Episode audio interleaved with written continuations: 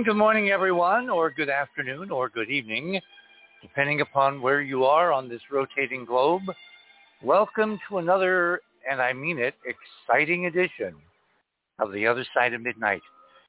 We have so many interesting mysteries to lay out for you tonight, as well as the further planning for our major February 4th event where we are going to transmit to someone, not from here, quoting a uh, friend of mine, uh, from Stonehenge, from the center of Stonehenge and the Aubrey Circle and other geometries um, over a period of about an hour on the morning at about 8 o'clock local British time um, next Saturday, next Friday, next Friday morning.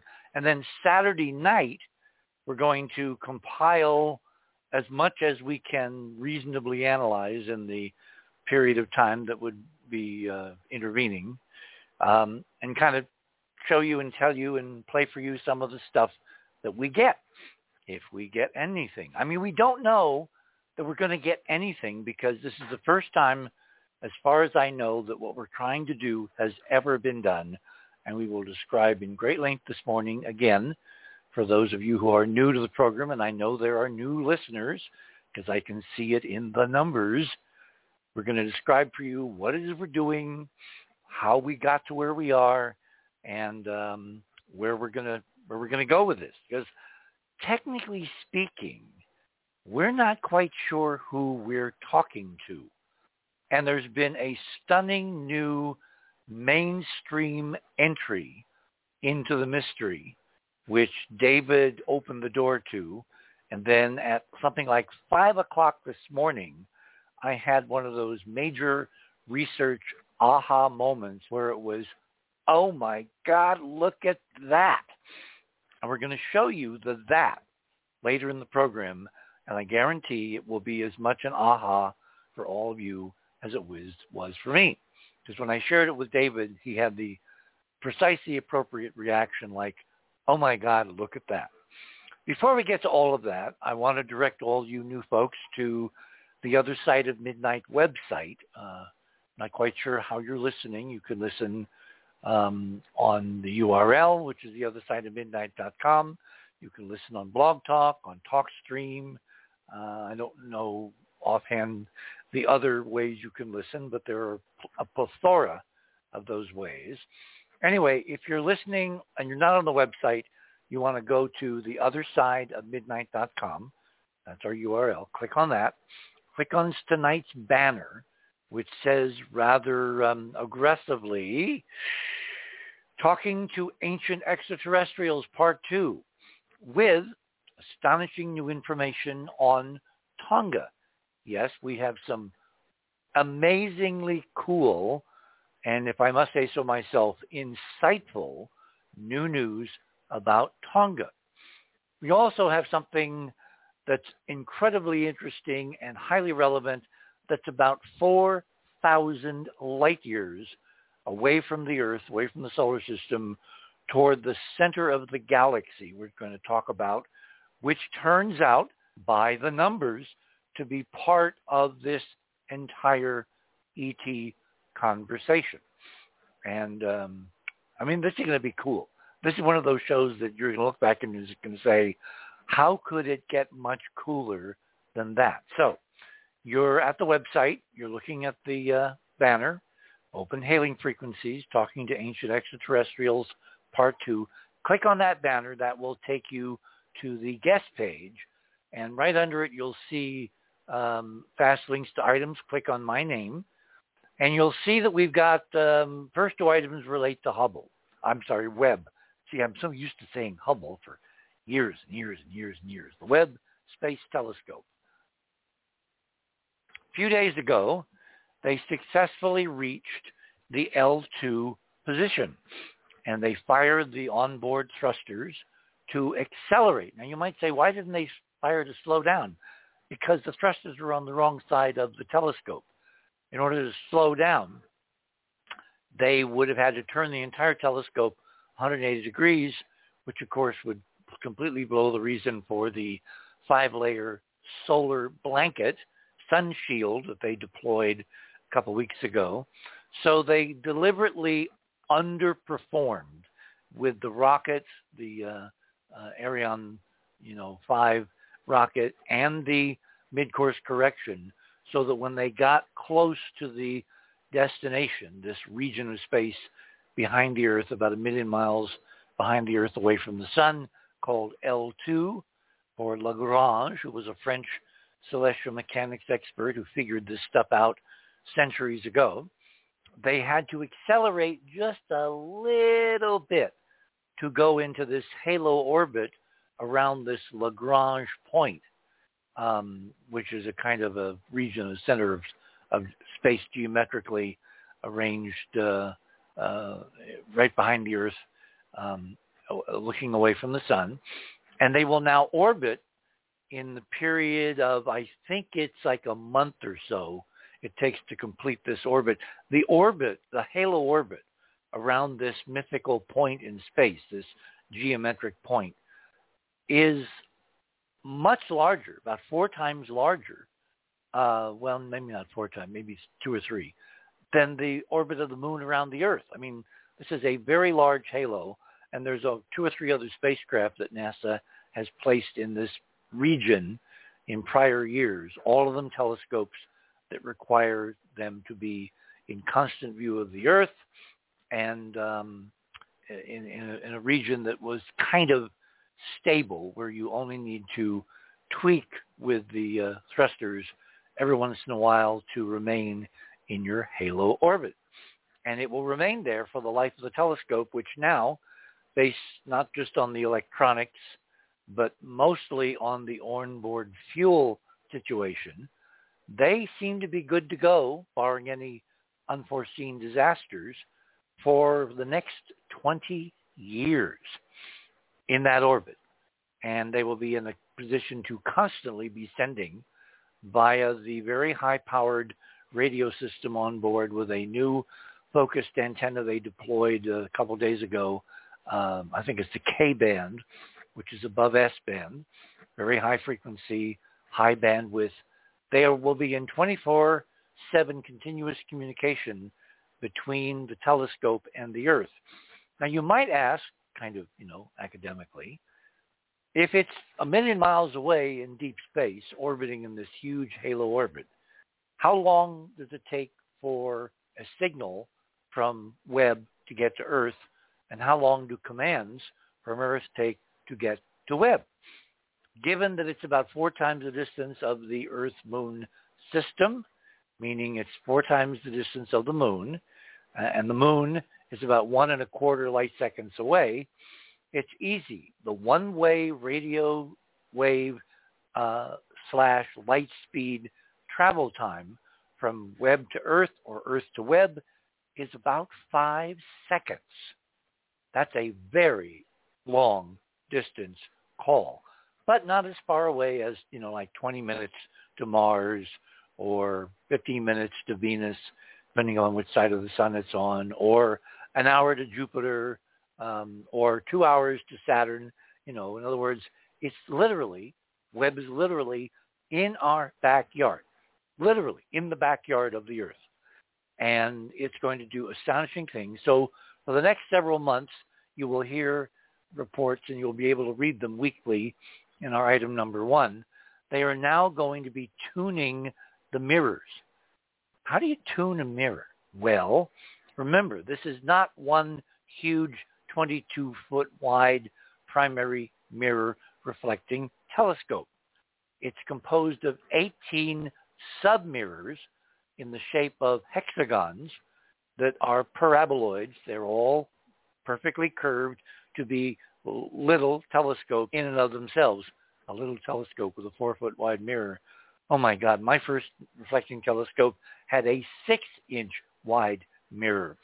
Anyway, um, what they need to do is to tilt and pan and focus each of these sub-telescopes, all 18, so that they ultimately all converge as one super mirror, primary mirror, 22 feet, give or take, wide, focused on the secondary, which will then reflect the light down into the uh, telescope itself, into the electronics, to where uh, the uh, instrumentation is located. And all of this will take about uh, three months to do all these corrections. We know all the actuators work. We know all the motors work. In fact, if you go to item number one, you'll read a blog um, update from the uh, project manager of the entire Webb telescope system, and he even has some lyrical quotes there from a very famous uh, uh, line of poetry. So that is worth reading. Number two is simply a where is Webb. It kind of is a nuts and bolts version of tracking where Webb is. There's a new 3D solar system model that will allow you to see physically in a computer animation what I described verbally for all you folks on radio. So that's kind of moving in the right direction as situation on Earth is going in very weird directions. We're going to talk tomorrow night with Dr. Richard Spence, who's our uh, resident historian, about the background to Ukraine. What is going on with Ukraine? Well, don't get me started. It's incredibly controversial. It's confusing. It's got personalities. It's got geopolitics. It's got money. It's got pipelines. It's got, it's a mess. But tomorrow night for three hours, Richard will help us sort it out. And I guarantee you, as Stephanie Ruhle says um, every morning, that after you listen to Richard tomorrow night for three hours, you will be, at least about Ukraine, smarter. I know that I will be. So I'm looking forward to that. Item number three in Radio with Pictures in my items. Um, right now, as we're enjoying really amazing weather here in the great American Southwest, there is a major blizzard working its way up the east coast of the United States. Thousands of flights have been canceled. Something like 10 million people have been uh, put under blizzard warnings all up and down the east coast from like Washington north through Nova Scotia. Um, item number three is kind of an updated link so you can take a look and see um, what's happening. If you have relatives or friends, family, you know, uh, anyone you care about on the East Coast, uh, you might want to check in with them and make sure that they're warm, they're dry, they're staying home. Being on the roads during a blizzard is nuts. I lived in New England for many, many, many years um, as a kid growing up, and you know, kids love snowstorms. They they have no idea of how dangerous a real blizzard can be, especially when you still have, as we still do, centralized power with huge power plants and you know high tension grids and you know feeder lines and you know utility poles outside homes. I mean, we need to get onto the hyperdimensional physics you know, something the size of a bread box in everybody's basement, including apartment houses. So we, you know, decentralize this grid nonsense. Uh, even the uh, um, uh, potential upgrades to the grid, which are part of the uh, infrastructure bill that passed a couple of months ago in the House and the Senate and was signed by the president, it's it's just reinforcing kind of status quo grid. It's upgrading it but it's not radically changing it. Um, that's to come in the future if and when this physics uh, is finally revealed, which kind of elegantly takes me to item number four. Item number four is about Tonga, and there is a stunning animation that uh, helped uh, put up on the page tonight so you can actually see this satellite image, this Japanese satellite that recorded in real time the eruption of the um, material from the floor of the sea uh, at the surface of the ocean and this extraordinary shock wave racing out in all directions uh, at the speed of sound. It was so intense that it's uh, literally visible there in the um, in that incredibly interesting color satellite image. Number four, I'm sorry, number five is another animation. We couldn't get that one uh, to work on the page, so you just click on the link. That is a enhanced global view from, I believe, one of the GOES satellite, um, uh, which is uh, in orbit due to NOAA, the National Oceanographic and Atmospheric Administration, which is kind of like the wet NASA, as they used to call it. that is an e- even more stunning image because with some enhancement, you can see the triple shock wave from Tonga's eruption racing across the entire Pacific Ocean and across the east, I'm sorry, the west coast of the United States and South America. And it's a, it's a loop. You can see it when you click on the link again and again and again. The energy in this event was stunning. In fact, that takes us to item number six. Scientists, geologists, geophysicists, meteorologists, all those people that look at the Earth, they are totally baffled by the fury and the nature of the Tonga explosion. I know we've talked about this on the show, and I know the mainstream news is talking about it as an underwater volcano that kind of just blew its top. Oh no, it is so much more. And oddly enough, it is directly relevant to what we're going to be talking about tonight vis-a-vis ET communications and the numbers. It all comes back, which leads me to item number seven. Number seven. Um, a few days ago, Nature, which is the preeminent uh, scientific journal for scientists all over the planet, published, I think it was on the 26th, a paper from a group of radio astronomers, the lead scientist who is an Australian radio astronomer um, with the first name Natasha. I think her second name is Hurley Wright, I think. And we'll correct that as we get through the program if I'm, you know, getting that wrong. Back in 2018, in January, this is now 2022, back in 2018, the Murchison Array, which is a very large array of radio telescopes literally in the middle of nowhere in the outback of Australia, listening to low frequency, as astronomers defined it, uh, radio emission. It's, it's a unique facility in that literally in a very brief period of time, like, you know, a few days, it can map the entire sky in these low frequency uh, wavelengths uh, in the megahertz range. Radio astronomers consider low frequencies um, uh, megahertz, which is an interesting uh, detail. Anyway, back in January of 2018, as they were doing this survey of these low frequency radio sources all over the sky, they picked up something really, really, really, really, really weird. And as you can see there from the headline, mysterious energy source unlike anything astronomers have seen before. Well, well, science moves on. So they watched and they recorded and they watched and they recorded. And for three months, this thing, every 18.18 minutes, that's 18.18 minutes, like a, like a lighthouse, would light up locally with radio energy that was picked up by this array of radio telescopes in Australia um, for about a minute. And it would become brighter than almost any other source bar two or three in the entire what astronomers call the radio sky. And then it would go away.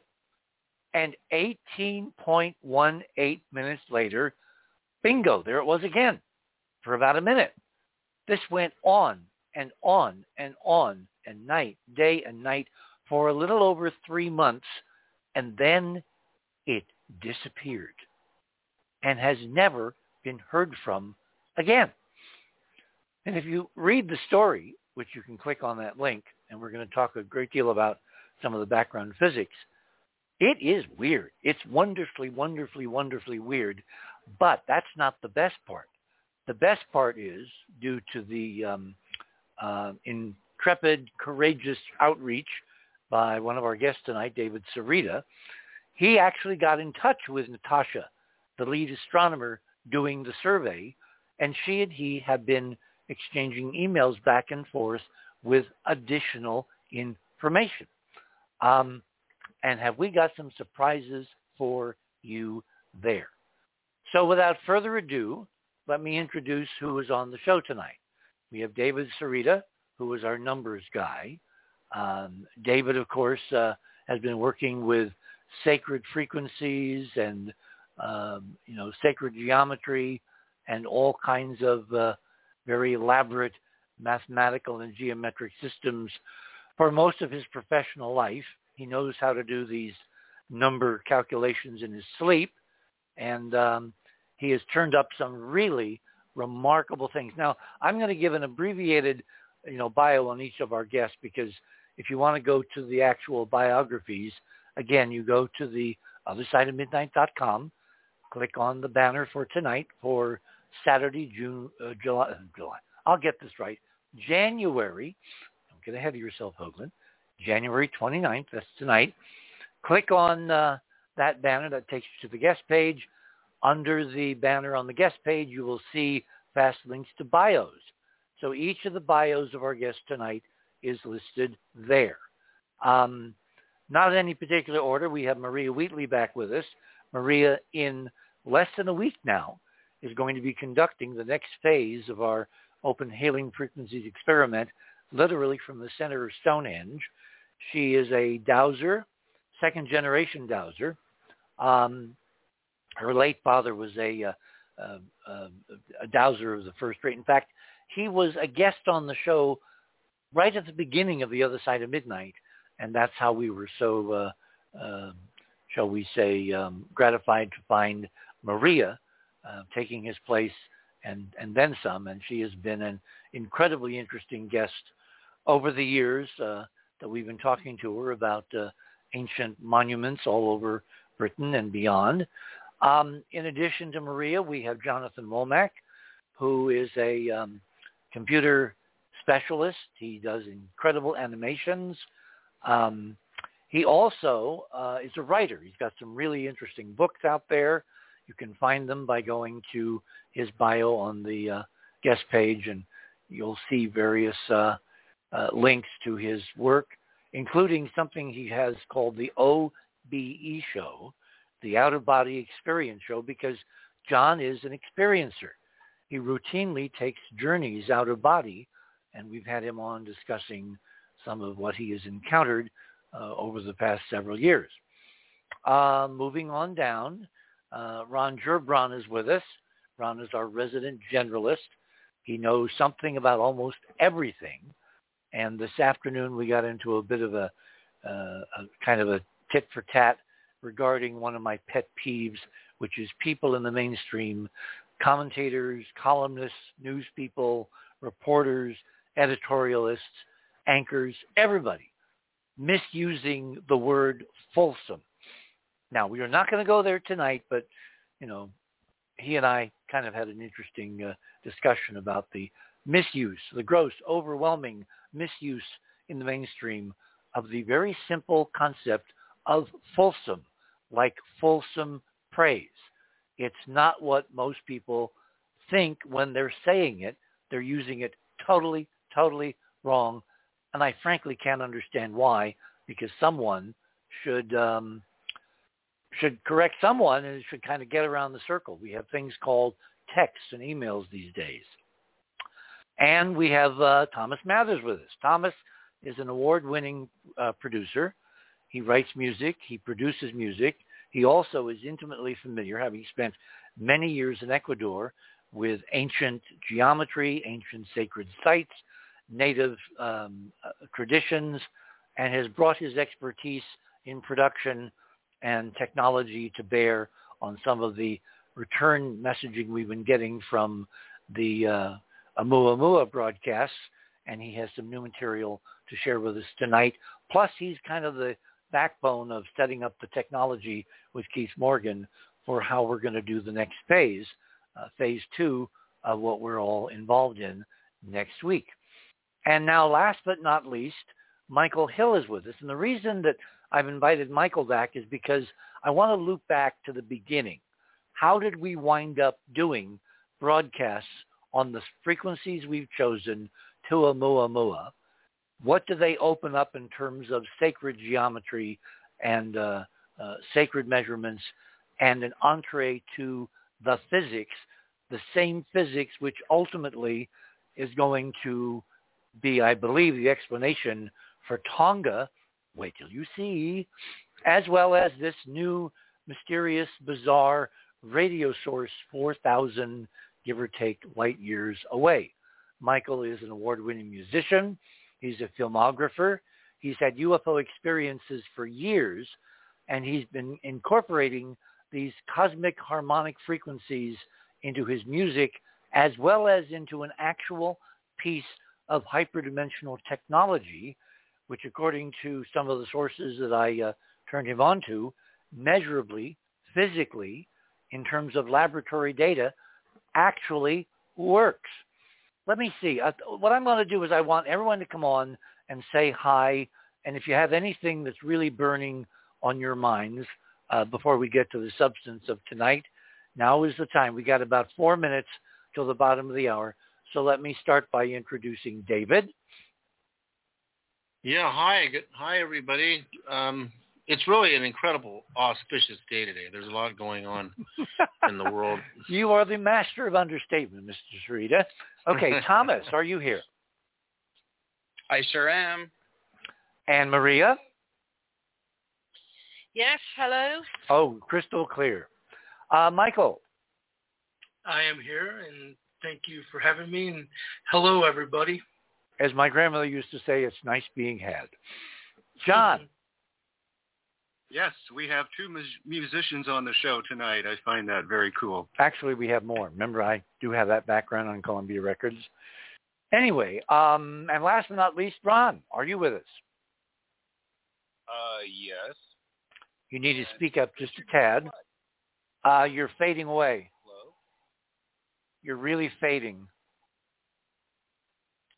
I'm having trouble with it. Oh, there we are. There we are. Okay. Can you hear okay. me? Now we hear you loud. Okay. Bye uh, yeah, the, there's a guess what? The word fulsome in an American dictionary has a secondary lesser meaning of uh, overwhelming. It's a contextual thing, but the English dictionaries, which you would think should get first shot at it, uh, don't have that option there. It's confusing. So they it means faith. It is. They, Giving someone fulsome praise. Well, most people don't obviously most mainstream people who go to Harvard and Yale and Caltech and wherever and have huge paying jobs with millions of dollars per year, they don't know fulsome means fake praise, not real, not full, not encompassing. So excessive. And, and, and, and, and they use it overwhelmingly again and again and again in the totally wrong way. And for me, it's like fingers on a blackboard. Anyway, we are at the bottom of the hour. See how that elegantly took up two minutes? Um, so what we'll do when we Good come job. back, um, David and I are going to spring on you. Um, actually, no, we're not going to do that. Nope, nope. We're going to start with Michael because I want to start with, you know, as the lawyers say, build foundation. Michael is kind of the reason we're doing what we're doing. And so I want him to stand up there and take the credit or the blame and describe to us the mysteries of four 32. So without further ado, let me just tell everyone that you are literally on the other side of midnight. My name is Richard C. Hoagland, and we are embarking on an extraordinary journey, a voyage beyond. And in this case, the voyage appears to have a stop out there tonight, like 4,000 light years from the Earth. Because as you're going to see, and maybe hear, someone 4,000 light years away appears to know what we know tonight here on Earth in the form of ET radio communication. You're on the other side of midnight. My name is Richard C. Hoagland. We shall return.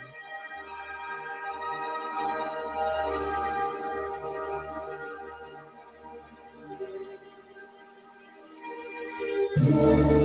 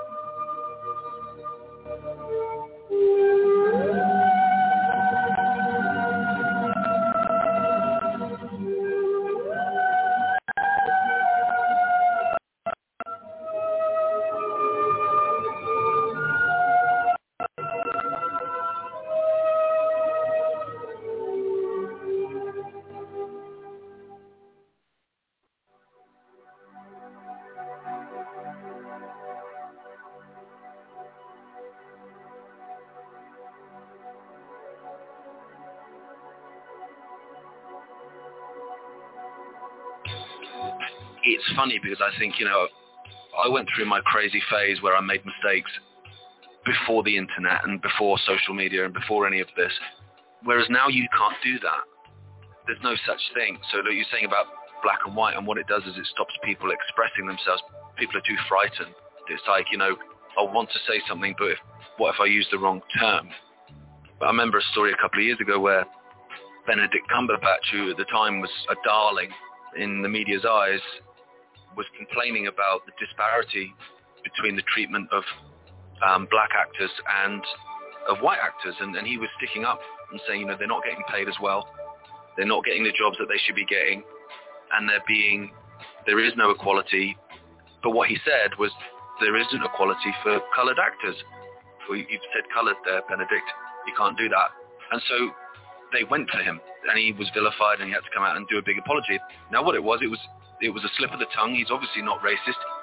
He's actively trying to say that there is discrimination, and he's trying to stick up for that community. But he was vilified and attacked, and that's what happens now. And so, when people make their mistakes now, they make their mistakes on the internet. They make their mistakes on social media where they're screenshotted forever. And so I think that's all part of the conditioning that people are frightened. You know, if you're in a position where I don't know what to say, I don't know what to say, in the end you'll go, well, I won't say anything then. The fallout of this is going to be extraordinary with that because people don't realize, you know, when you, you, you, you're phoning up the police and grassing on your neighbors and when all this ends, they're still going to be your neighbors and you're still going to have to live next door to them. And good luck with that. Hello everyone, my name's Gareth Icke. It's been a pleasure to talk on the other side of the news.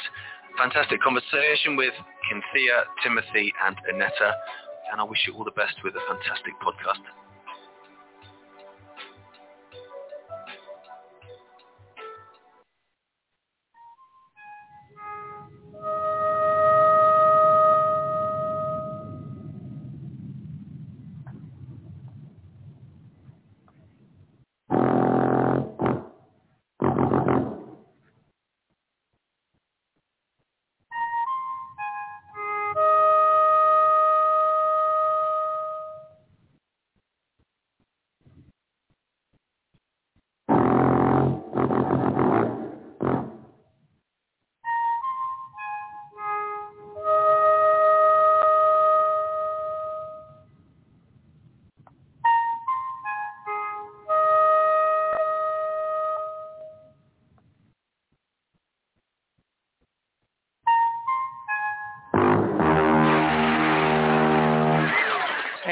Welcome back everyone to the other side of midnight.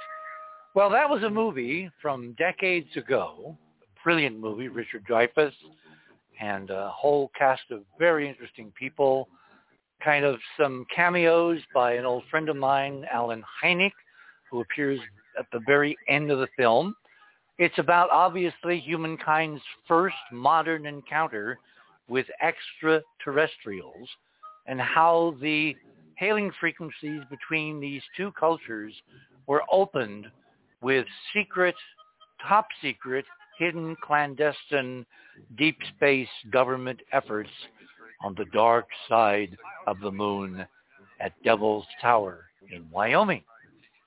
Now, you flash forward the film decades, and what's really bizarre is that we're involved now in the middle of something which when you put it through certain tone generators, sounds kind of like this.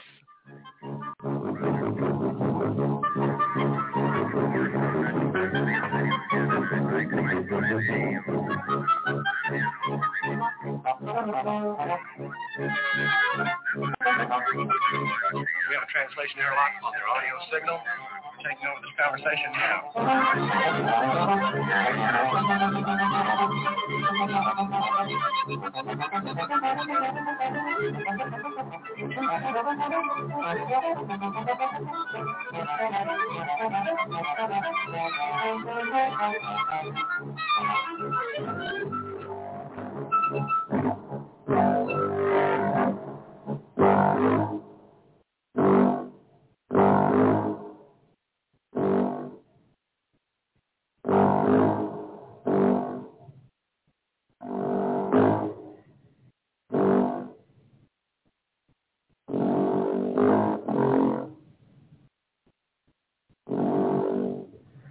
It turns out across decades, it's ultimately all about the frequencies.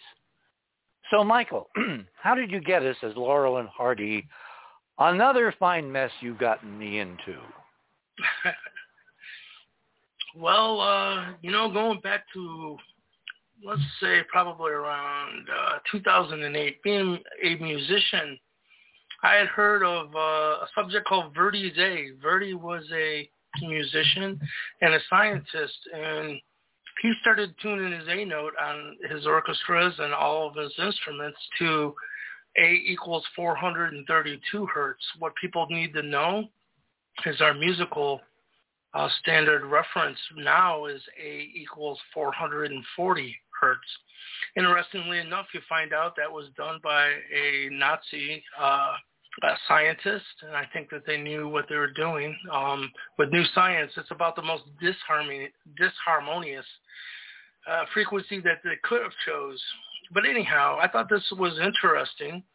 So right at, you know, uh, in 2008 is when I also was taken into the fold of uh, the reverse engineering division and remote viewers for the NSA.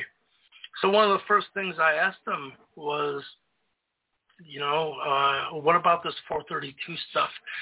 And uh, he had put me, this is, I'm talking about the leader of this group. His name was A.R. Borden. And to Wingmakers fans, he was known as 15. And that was just, he was the 15th person to hold that position. It was nothing other than that.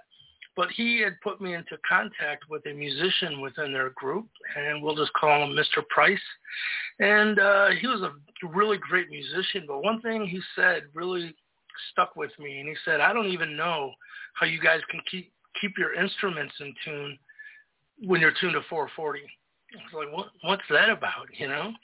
Uh, but simultaneously then, uh, in late 2008, is when I met the Anunnaki. Uh, and because of that, uh, that's why you know all this contact started with the reverse engineering team as well. And um, the A.R. Borden said during this course of concentration, you're going to learn about cosmic harmonious frequencies. He said, you see, to create matter, you need specific frequencies. 432, obviously. But not only do you need specific frequencies, you need specific frequencies in combination, which would be a chord or a note. And this was in 2008. I, I didn't crack the code until 10 years later.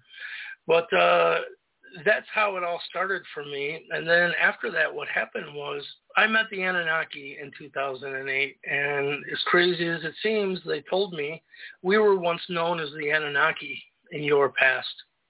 And you okay, were once known... Michael, hang on, hang on. For those Mhm. who are just joining us, who may have been under a rock for the last 20, 30, 40 years, never cracked Sitchin, who are the Anunnaki?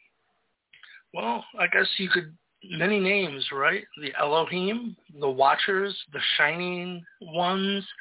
They were the ones that were uh, spoken of in the Sumerian clay tablets pre-Egypt. You know, their stories written in stone, and it's just our history. And for some reason, it seems like it's been kept from humanity up until ancient aliens. Um, that's interesting, though, because when I met them, at the end of our conversation, uh, the individual I was speaking with, who turned out to be Marduk of the Anunnaki, he said, well, it must be time for uh, mankind to know this. And I said, well, how are you going to start revealing this, you know? And um, Ancient Aliens started the next year. And Hmm. up up until that point, no one knew what the So- Anunnaki was. Well, not no one, but a very tiny, Sitchin tiny did. handful out of 7 billion people. Okay.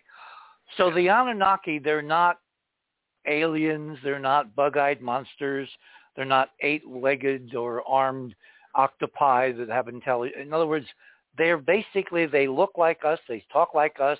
They appear like us. They appear to be very, very, very advanced humans, right? Mhm. Yes. Which means in my model, they are family. I totally agree. They agree. Um, that was one of the big dividing uh, dividing factors within the Anunnaki family because some of us, some of them on Enki's side, which we can get into that, um, they were very, they looked at us as family. But some of the other side of the family viewed humanity as never going to step up into our I am, never going to step into our sovereignty, and we would always give our energy and our, you know, sovereignty away to illusionary outside sources, and always misuse our power over others, ourselves, and this planet. And so that those two different outlooks is what makes up the conflict within the family. And a lot of people think when you talk about the Anunnaki, you know, I know a lot of people have thrown them under the proverbial bus of the ones behind all the problems and all the secret societies. But what you'll find is Enki's side, um, now with scientific data, is intertwined into the Native American First Nations. Specifically, um, the listeners can Google haplogroup X2A, which is a DNA uh, bloodline that you was just might found, you might want to spell that. uh, haplogroup is H A P L O G R O U P haplogroup, and then dash X two A. And what you'll find is haplogroup X2A is only in 3% of the Native American First Nations. But when you travel back in time, you'll find more haplogroup X2A in the giant skeletal remains that have been removed out of these mound builder sites. Then if you keep going further back in time, where you find the highest concentration of haplogroup X2A, it's going to tell you where it came from, right? Well, it's the hills of Galilee. Um, you know, lost tribe of Israel, the Sangreal, Holy Grail. So it's bloodline. a so it's a Semitic genetic pattern that shows up in the Middle East. Yes, and it's very interesting because this throws our history books upside down because that bloodline did not enter through any migration route of normal, what we consider normal migration. And this is just all science, you know, and that's luckily, I guess uh, that's been thrown in my lap, and I'm in the middle of revealing this reality to the world. Um, I was gifted a flash drive by Zecharia Sitchin, and it took me down a rabbit hole. But what was contained in that flash drive was some artifacts. And here, at the time of his passing, he was tracking down the Anunnaki human hybrid bloodline into the Native American First Nations. And uh, there was some artifacts on the flash drive that are now known as the Michigan artifacts. And it tells the migration of this bloodline. And it's very interesting because, again, a lot of people put the Anunnaki under the proverbial bus of, you know, the bad guys. But uh, you find out Enki's side intertwined into the Native American First Nations.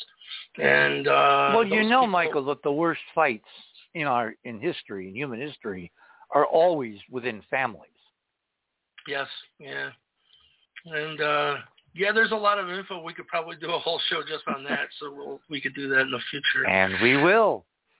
Um, but what happened was um, because I met them, I'm talking in the flesh. I went to a festival called Sirius Rising in New York and uh, met an individual who Marduk was coming through, and you're the only person on the planet that I've actually disclosed who that is, and he's a high-ranking member of NASA, was part of the Apollo missions and uh, technology tran uh, acquisition group, and uh, he's the one that Marduk spoke to me through, and um, so that started this communication, and they told me we were once known as the Anunnaki in your past, and you were once known as Ea Enki, the water bearer. And mind you, that made no sense to me whatsoever because I didn't even know what an Anunnaki was, so I sure didn't know what a water bearer is, you know. It's like someone came up to you and go, hey, by the way, you're the Easter Bunny. Hope you know that. You know, well, all right. but uh, sure enough, now because of, you know, you arranging for NASA to look into my work and finding it does resurrect and revitalize dead municipal tap water back into living water. I can look someone in the eye now and go, guess what? I am the water bearer. you know, would you like to see the scientific data? But anyhow, none of this made any sense to me back in 2008. So early 2009, I put out a request to these beings and I said, listen, if you are who you say you are and I am who you say I am, encode the name Ea Enki into a crop circle. And I can tell you I will take notice. I'm a student of the subject. And that'll be my confirmation that you are who you say you are and I am who you say I am. Now, how did you communicate this? Mentally? Uh, telepathically. Okay. I've learned I'm an avid uh, meditator and also learned a lot of, you know, um, visualization, you know, meditation techniques. Okay. And um, so this was, you know, early 2009, and a year went by, no magic crop circle. First of all, I gotta say, when I asked them to encode the name Ea Enki into a crop circle, my next thought was, what a silly request. Can you imagine like a big crop circle showing up and it just says Enki and cursive? I mean, it looks like a big birthday cake, you know? like, well, what's that going to do, you know? But then I got cocky. I was like, well, figure it out, man. If you are who you say you are, encode it in a cool way. And while you're at it, encode it with something only I would be able to decode. And I just left it at that. Well, in the two years that it took, because what what happened, and I didn't foresee this, is crop circles began to be used by them as almost like a chalkboard in our classroom that was guiding me into understanding cosmic harmonious frequencies. And um, in that two years, though, from 2009 until 2011, when that first crop circle showed up. By the way, I should have said um, in the notes of, you know, for Other Side of Midnight, I have a very detailed, long list of the crop circles that were used in the communication and everything that was uh, revealed and in depth. And we won't get into all that because it's just too much, but uh, it's cool to have it in a new place because, you know, I lost my website recently. I had to really fight to get it back and prove I am Michael Lee Hill, which was ridiculous. And um, but it's nice to have it safeguarded. But anyhow, during that two years before that crop circle showed up, I started learning this uh, art form of creating what was called Pleiadian healing discs, which was these quartz crystal glass creations that are uh, have a copper wrap. And the idea was to use sacred geometry within the quartz crystal. And meaning, you know, use seed of life, flower of life, um, golden mean. yeah, know, and if, if people want to see what these look like, if they go to your part of the uh, uh, website where it says bios, Michael Lee Hill, there's a Mm-hmm. there's a very interesting picture of you holding one up. There are two links there take people to your website. You've got all kinds of amazing images of of these. This is an actual mechanical, physical object, you know, a a, a, a construct which somehow entrains through the geometry the frequencies of the torsion field and transmits it to other material objects, most often water or fluids which contain water. And again, Beverly Rubik, uh, at my request, did uh, very detailed experiments and found however it's working, it's working. And you put water on one of these things, let it sit there for 15, 20 minutes, an hour, and you drink it, and interesting, positive things happen. Yeah, you know what she told me is, first of all, I asked, well, wait a minute. If there's no energy within the droplet of water, because they have the technology to look at the photonic light energy uh, within a droplet of water. And the fact of the matter is we've killed our water, municipal tap water, by fluoride, you know, chlorine, making it go down, you know, miles of pipe and then taking a right-hand turn. Uh, I said, well, wait a minute. If there's no energy, but now it looks like a, a supernova went off in the middle of this droplet of water. Where is that extra energy coming from? So I specifically asked her, is it coming from our sun? Is it coming from our planets, the tectonic plates, the electromagnetic fields around the planets? And she said, no, it's coming from another dimension. and that really toasted my noodle. I never had to ask myself, Hyperdimensional physics, yes. yeah, I'm like, well, never had to ask myself what's it mean to be drinking water that has energy from another dimension in it. But uh, so uh, what had happened was, you know, I, I learned how to make this art form. By the way, the the individual I learned it from has now passed away, and I'm one of the only ones that know how to make these things.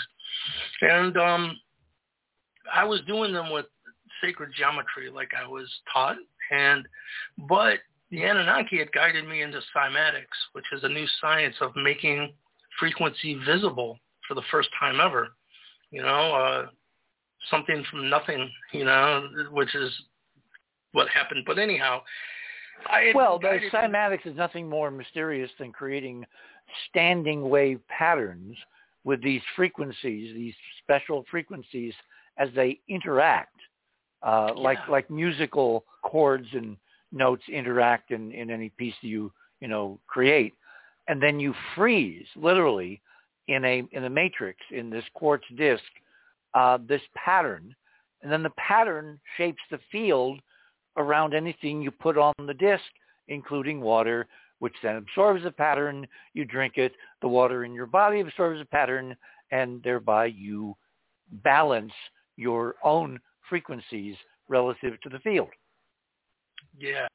I'll tell you what happened is because you know, I learned this art form of making these Pleiadian energy discs, but simultaneously, I was learning about cymatics, and I had tra- tracked down every note of the musical scale tuned properly with the appropriate cymatic image.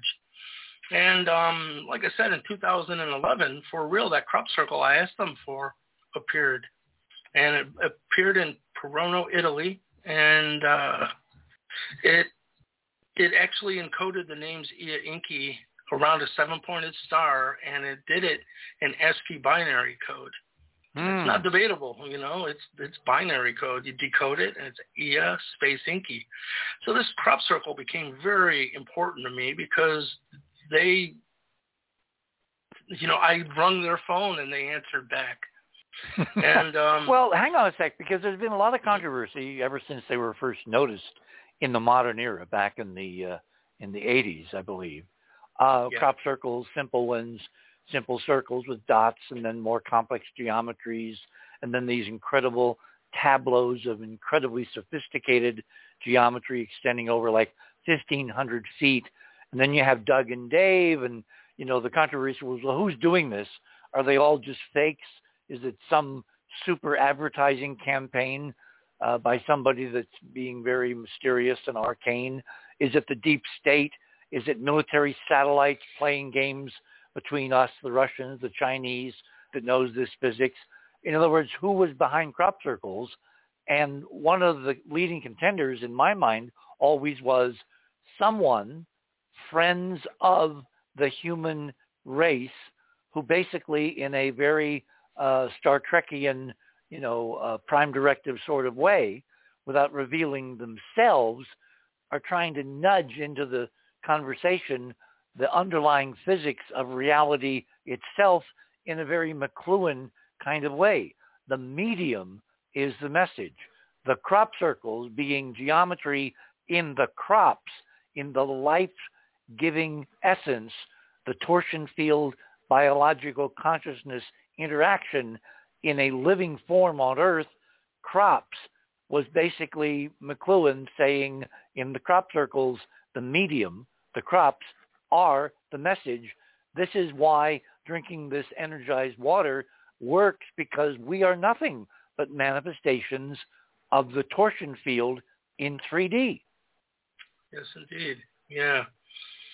Um, you know, I had made a disc out of that Ea Enki crop circle just because it was so important to me.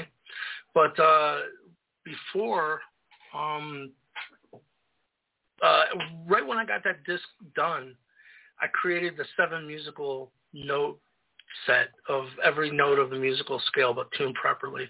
And the last disc I made was the A note tuned to 27 hertz um, because 27 is an octave of 432. It's four octaves below. And um, by the way, as you're saying, people think maybe Doug and Dave went out there and made it. It's, it's really, uh, once you look into the subject, you know, it's really easy to tell man-made ones from from real ones. Real ones, the crop is still growing Uh, it's not damaged, and if you get out there with boards on your feet, it kills the crop. And not only that, there's a lot of scientific. Um, Well, there, were- there, there, there was a biophysicist named Levengood yeah, who actually took crop samples from real circles, looked at them in the lab, and found there were energy changes in the crop that no amount of stomping around on a on a board could ever not create. do it. yes, indeed. Levengood actually went to. There was a crop circle that showed up right near Serpent Mound in Ohio, not the UK. Ah. and that was one of the crop circles he took um, the uh, crop from and studied, and that's going to be become important in the future. But anyhow, what had happened was when I made the A note at 27 hertz, it made a perfect seven-pointed star. I'm sitting there looking at it, going, "Why does this look so familiar to me?" And two and two was not clicking. That I just created the E, uh, Enki crop circle disc, and it was based on a seven-pointed star. And wait, And you, that- you mean that the seven point star appears when you when you play twenty seven hertz tones? Yeah, through Okay. a uh, uh, Well, you know why you know why that's important. The, Actually, you brought it up. the entire hyper- foundation of hyperdimensional. physics is a classic geometric theorem created by a mathematician centuries ago, about a century ago, named uh, Schläfli, uh, and it's called the 27 lines on the general cubic surface. And later in the show, you're going to see why the cubic surface is crucial to understanding everything we're talking about.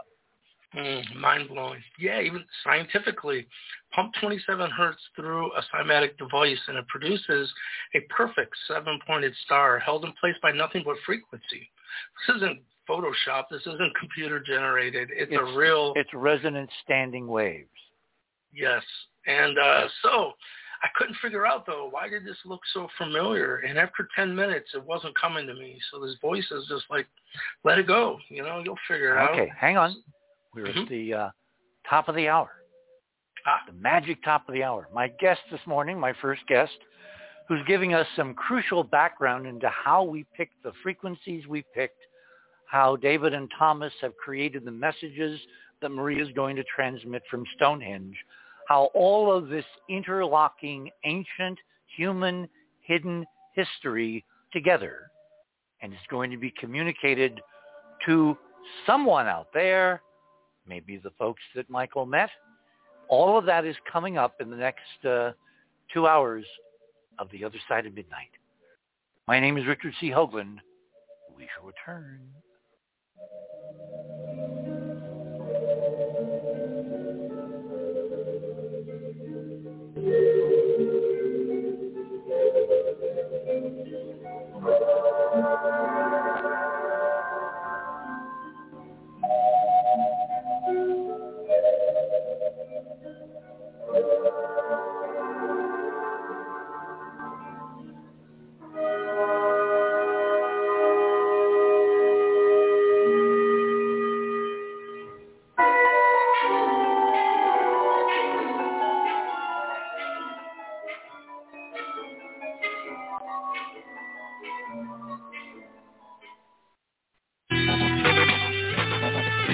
theothersideofmidnight.com.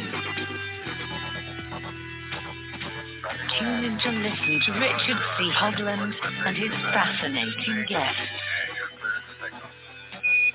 Join Club 19.5 to get access to exclusive member benefits. Listen to past episodes anytime on any device. Search the archives of over 180 episodes. Membership costs $9.95 a month, 33 cents a day. Support the broadcast to provide you with the most interesting conversation available. Talk radio at the cutting edge of science and thought. The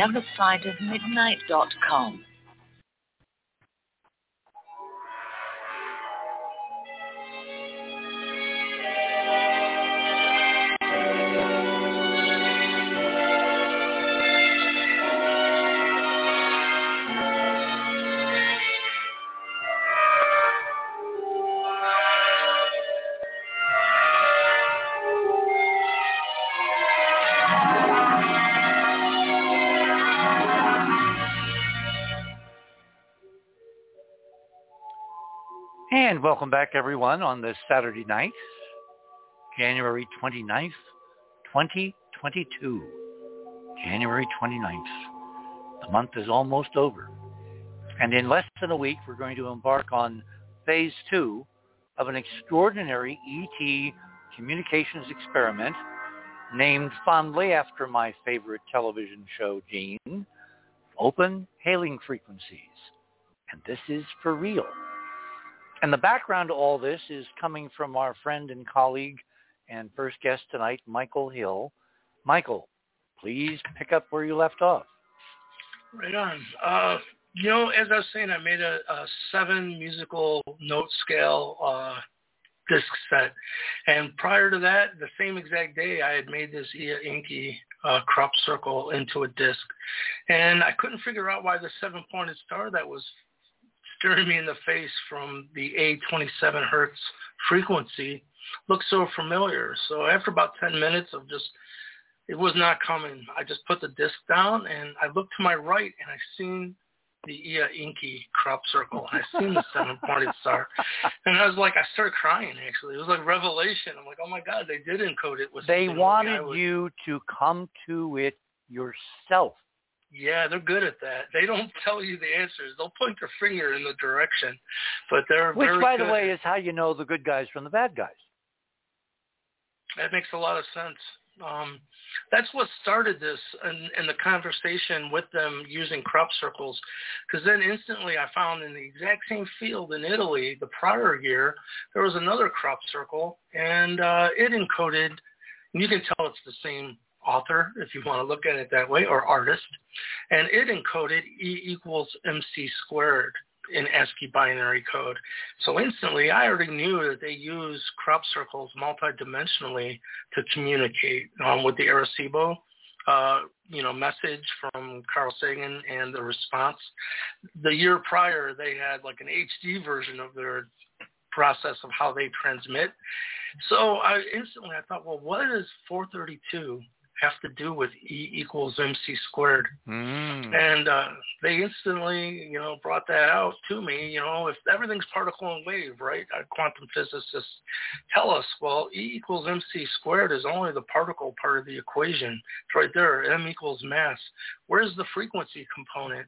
Well, 432 times 432 is C within 1% accuracy meaning 432 squared becomes c squared times mass equals energy. And in this instance, I think, you know, 432 frequencies are the only frequencies that are truly harmonics of light.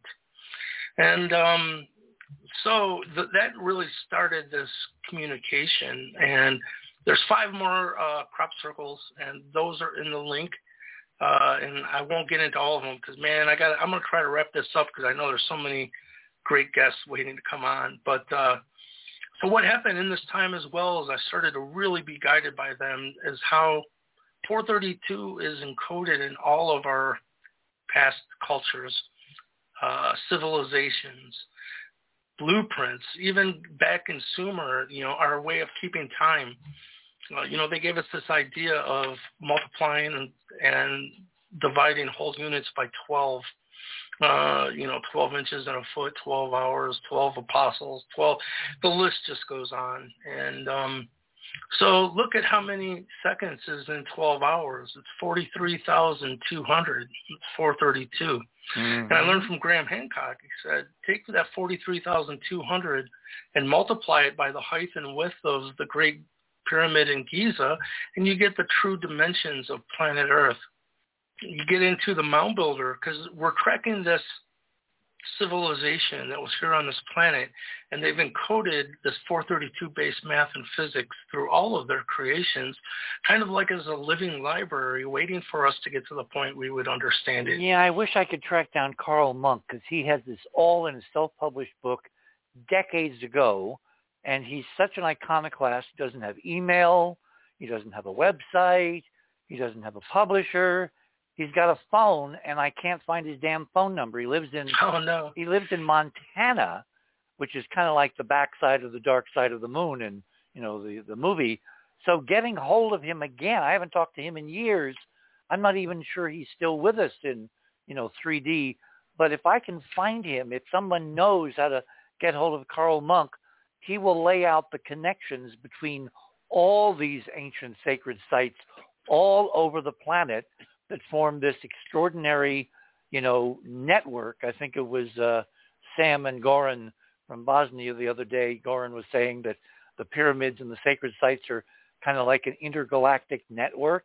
Well, we got to find Carl Munck. So, Carl, that would be fantastic. We we've got to get him on, you know, on the air because he wrote the book. Literally, he connected Stonehenge to New Newkirk to the, you know, to Chichen Itza to the Asian sacred sites. I mean, he literally was the first to see the numbers that connect this ancient sacred communications consciousness uplifting grid that's planet wide that we're hoping when Maria does her number, you know, six days from, from tonight, is going to ring somebody's chimes all over the world and turn on something which changes potentially everything. Right on. It's exciting. Uh, by the way, my radio did come in. Oh, fantastic. Yes, I'm ready. Okay, well, um, Thomas is working on the uh, briefing sheet, so that will be communicated to everybody in the network in the next. Uh, Thomas, I don't want to overpromise. Would you say 24 hours? Uh, in terms of just putting together the, the protocols for the, the how-to, yes, the manual.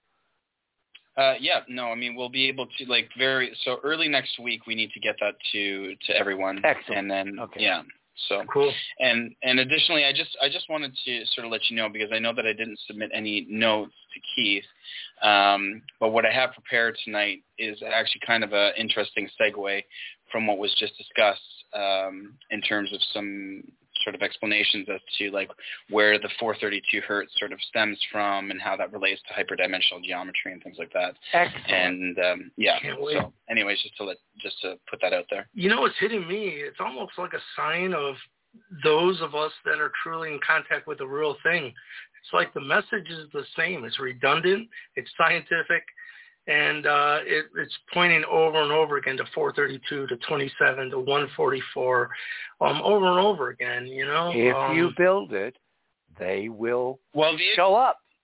yeah, the, the interesting the interesting thing. I mean, it's I, it was so so nice to hear you talking about cymatics.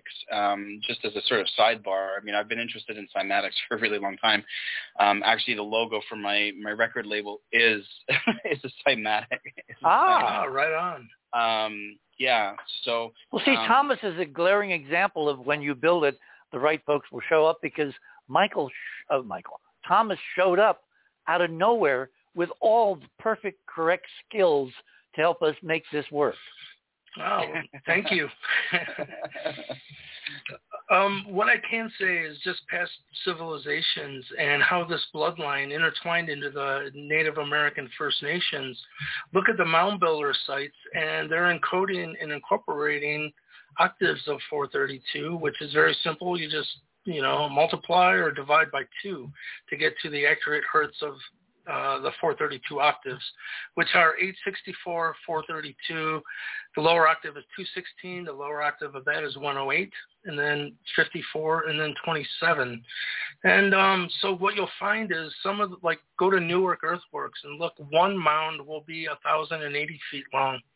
Another mound will be 2,160 feet long. It's like, oh my God, they're encoding octaves of 432. And Carl has Into- got all this in this book, including the significators that tell you what you multiply the dimensions by. Like some pyramids have five, five, you know, geometric angles, and others have three, and he, it's all there in Carl's book.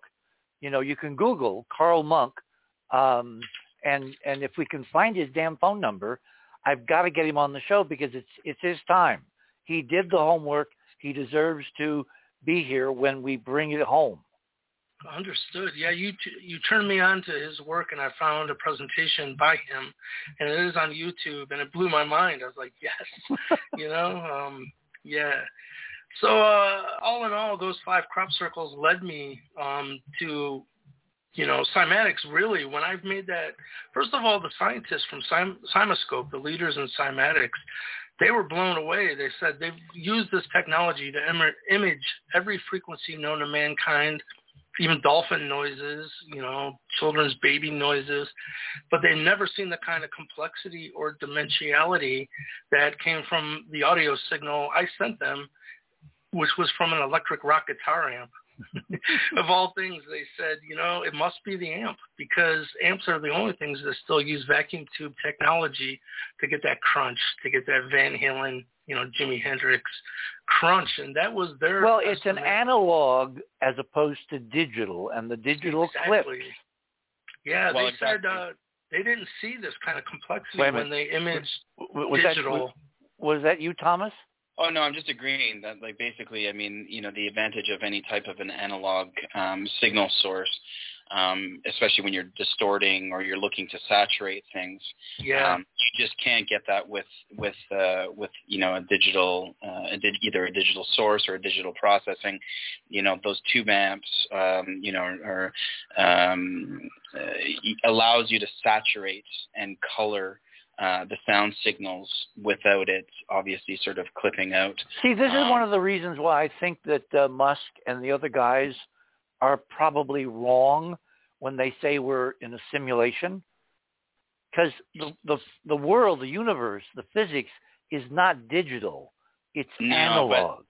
but this is and this kind of again sort of kind of leads into to you know um, so so what we're going to kind of talk about you know after after this and sort of really looking at the geometry of this hyperdimensional structure um, it's the the re- it all comes down to resolution so I mean we can say we can interpret and say oh well you know what? There's you know this or that that may lead us to kind of think that we're not living in a simulation. Um, you know, really the fabric of reality and the and the uh, the hyperdimensional structure is basically exactly what an extremely complex simulation would look like. So, you know, I, I actually am of the belief that I mean the statistical likelihood of us being in the original sort of iteration is like one in billions and billions and billions and billions and billions. So I mean it doesn't Hmm. you know this is this this kind of it, it, put it this way i mean it, it's it's going into what we're trying to encode. It's going into as a as a rationale and a justification to why we're choosing these signals. And i do believe that it's going to it's going to lead us to some sort of an indication or explanation as to why we could be receiving signals um, uh, faster than the speed of light. And and again i mean it, it's it's you know this the 432 hertz the octaves and and the way that we're sort of um, you know calculating the different frequencies that we're sending out and, and this and that um, I mean, is really based off of the the the hyperdimensional geometric structure of of reality, and and you know we're using this substantially right now in terms of what we're trying to do, which is I think kind of interesting to to the sort of experiment and this overall effort. Cool. Okay, Michael, I want to bring on David to talk about the shocking new discovery, which is Right so integrated. So, you know, if you have a few closing things you want to say, and then we'll get back to your experiment there in Florida uh, later in the show. Ah, right on. No, that's about it. You know, it's just uh to me, you know, it really cracked open when you arranged for, you know, NASA's biophysicist Beverly Rubik to look into it. And then for the first time ever, to actually have scientific proof that it's bringing through energy. And they were really freaked out, by the way, because this disk, it doesn't have wires going to it. It doesn't have a battery. Yet somehow it's opening up you know, a, a hole through the fabric of our space-time and bringing energy through. And, um, you know, that's, that's pretty amazing. And um, it was because of you. So thank you. And it makes sense to me why these, you know, the communication is coming in through these because, you know, Richard, why don't you talk about real quick like the moon and the sun and how our you know our reality Well, moon- in terms of the solar system, and we don't want to get sidetracked, but I'll just say, when I started looking at the frequencies, the numbers, the geometry, the physics, it didn't take, you know, uh, me falling off the turnip truck to realize the whole damn solar system is patterned in terms of orbits, dimensions, relative spacing, sizes. It's all patterned on these exact same frequencies expressed in dimensions and particularly like miles. So when people say the ancient English system is arbitrary and, you know, the, the yard is from, you know, King Henry's elbow to his tip of his finger and stuff like that. No, it's much more fundamental and that's basically been the disinformation for the past several hundred years to prevent us from looking at the fundamentals of measurement as a key to what kind of reality we really incorporate, including up to the dimensions and design by someone, I think it was a redesign, of the solar system itself, which is the perfect segue, David, to your exploratory foray this week, which has garnered incredible results. Really? Which which one are you talking about? Um, Your conversation with Natasha.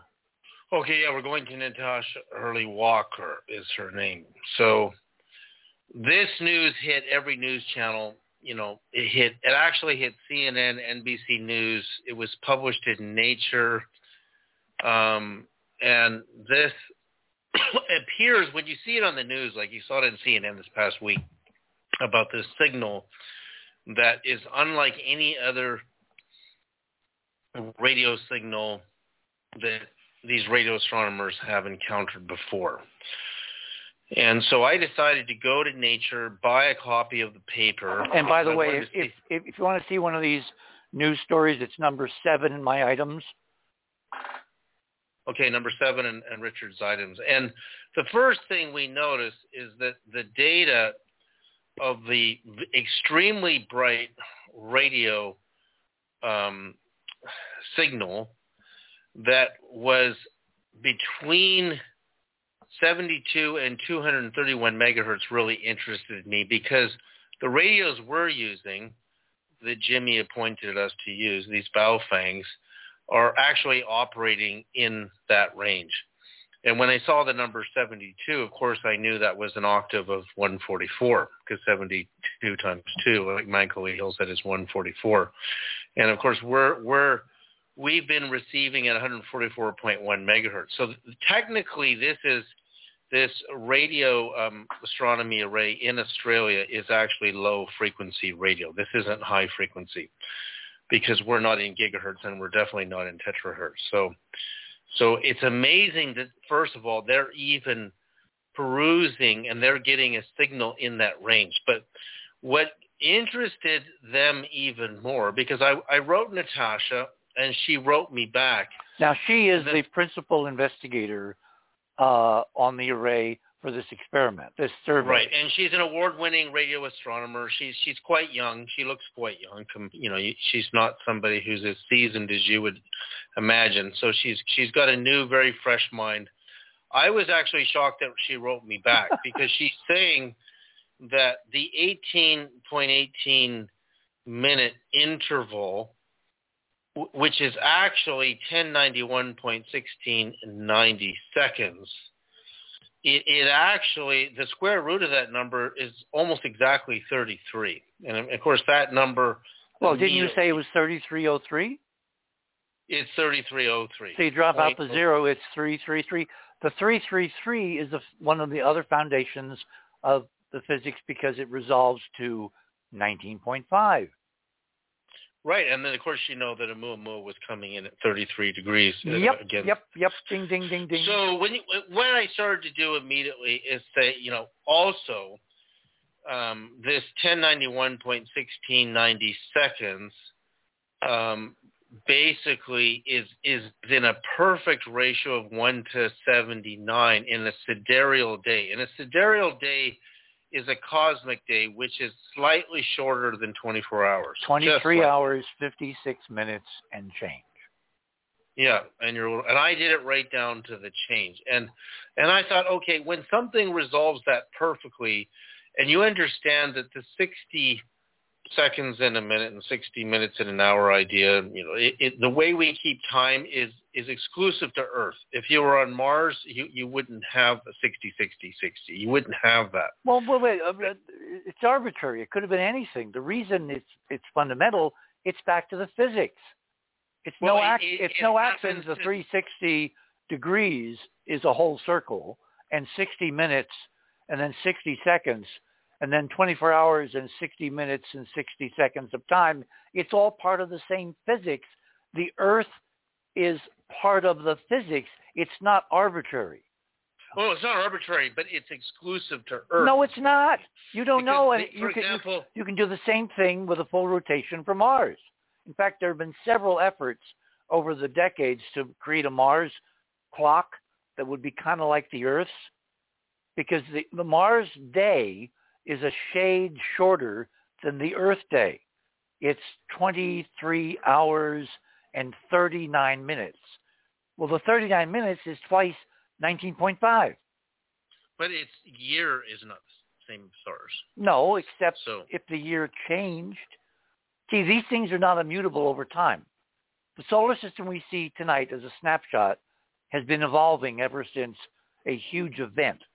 So what we see now is not what was pristinely originally designed. It has slipped. It has moved. It's tried to reach a new equilibrium.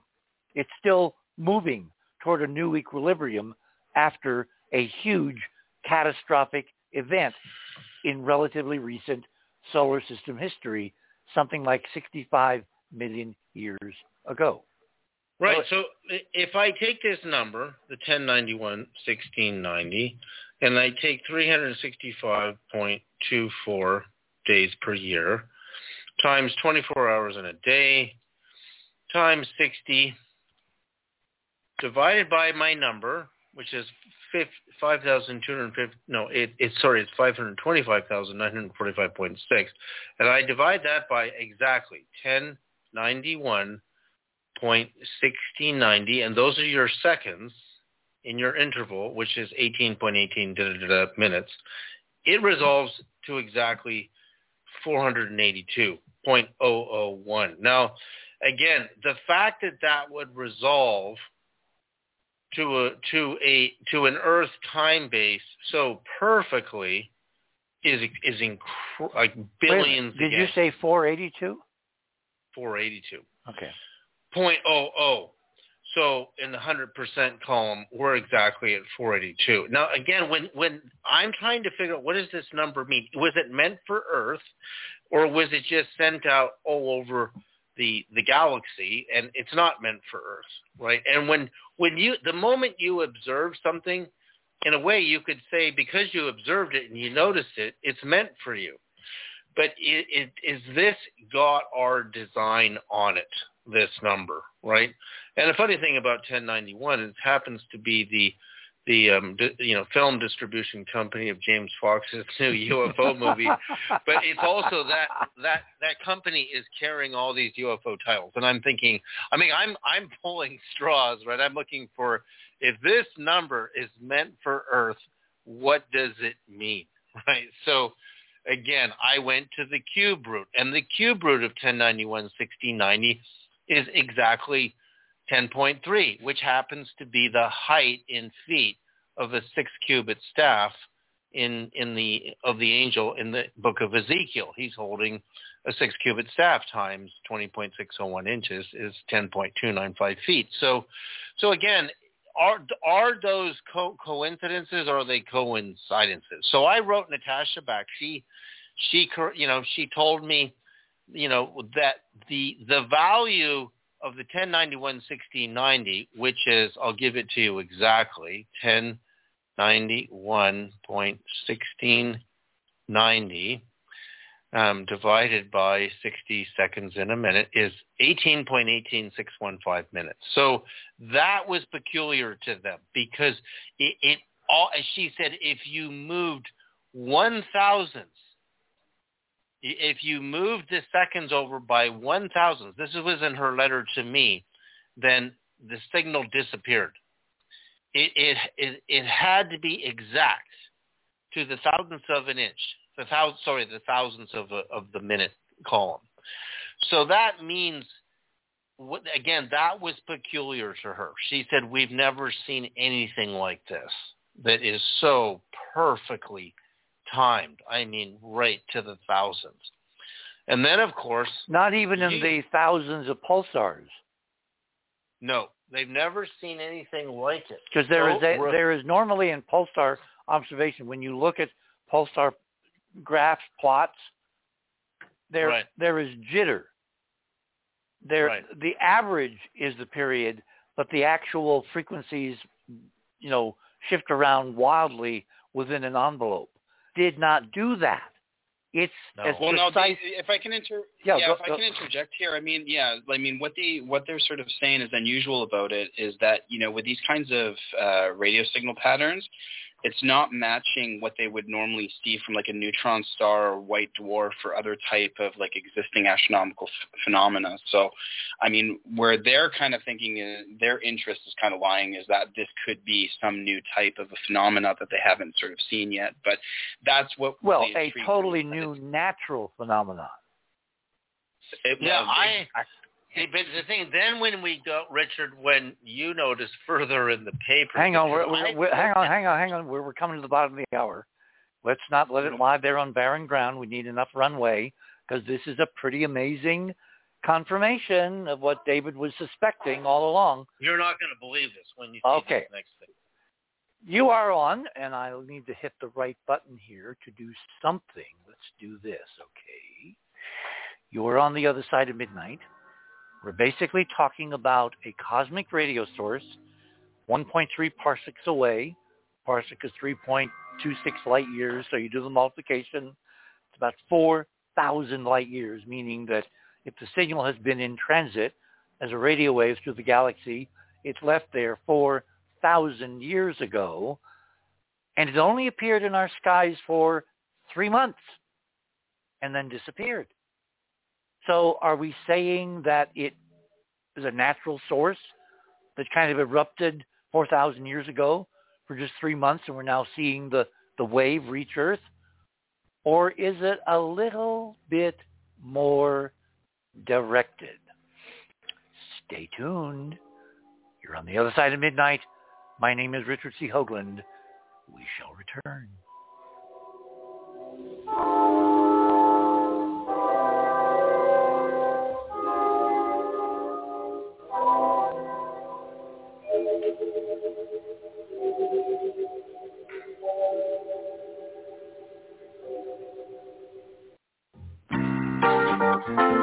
TheOtherSideOfMidnight.com. Tune in to listen to Richard C. Hoagland and his fascinating guests. Join Club 19.5 to get access to exclusive member benefits. As a Club 19.5 member, you'll gain access to the rest of this show and all previous 350 episodes. Membership costs $9.95 a month, 33 cents a day.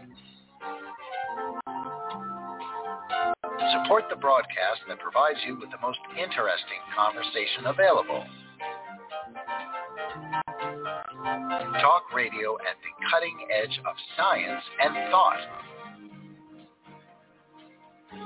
TheOtherSideOfMidnight.com.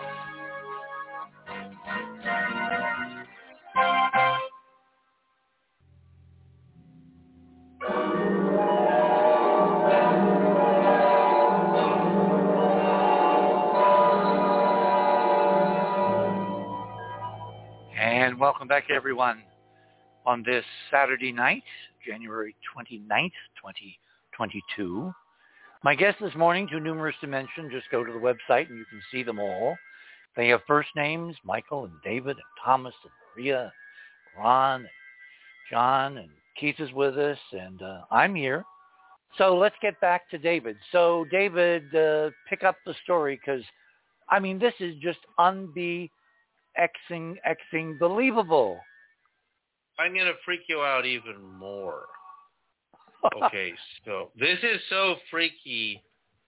I can't even believe this. So now, if I take my 1091 1690 number that Natasha gave me, Which is the number of seconds between these one minute, 60 Right. second bursts. which converts to the 1818 to da, da, da, Exactly. minutes. Now I'm I'm going to divide it by the cube root of 432, and guess what I get? 144.34. Holy cow. Now what what caused me to do that is is so crazy. It's like I'm being guided by some spiritual force. Now remember, I took the cube root of 432. I took my 1091, so 1091. I'm just doing my calculator right now.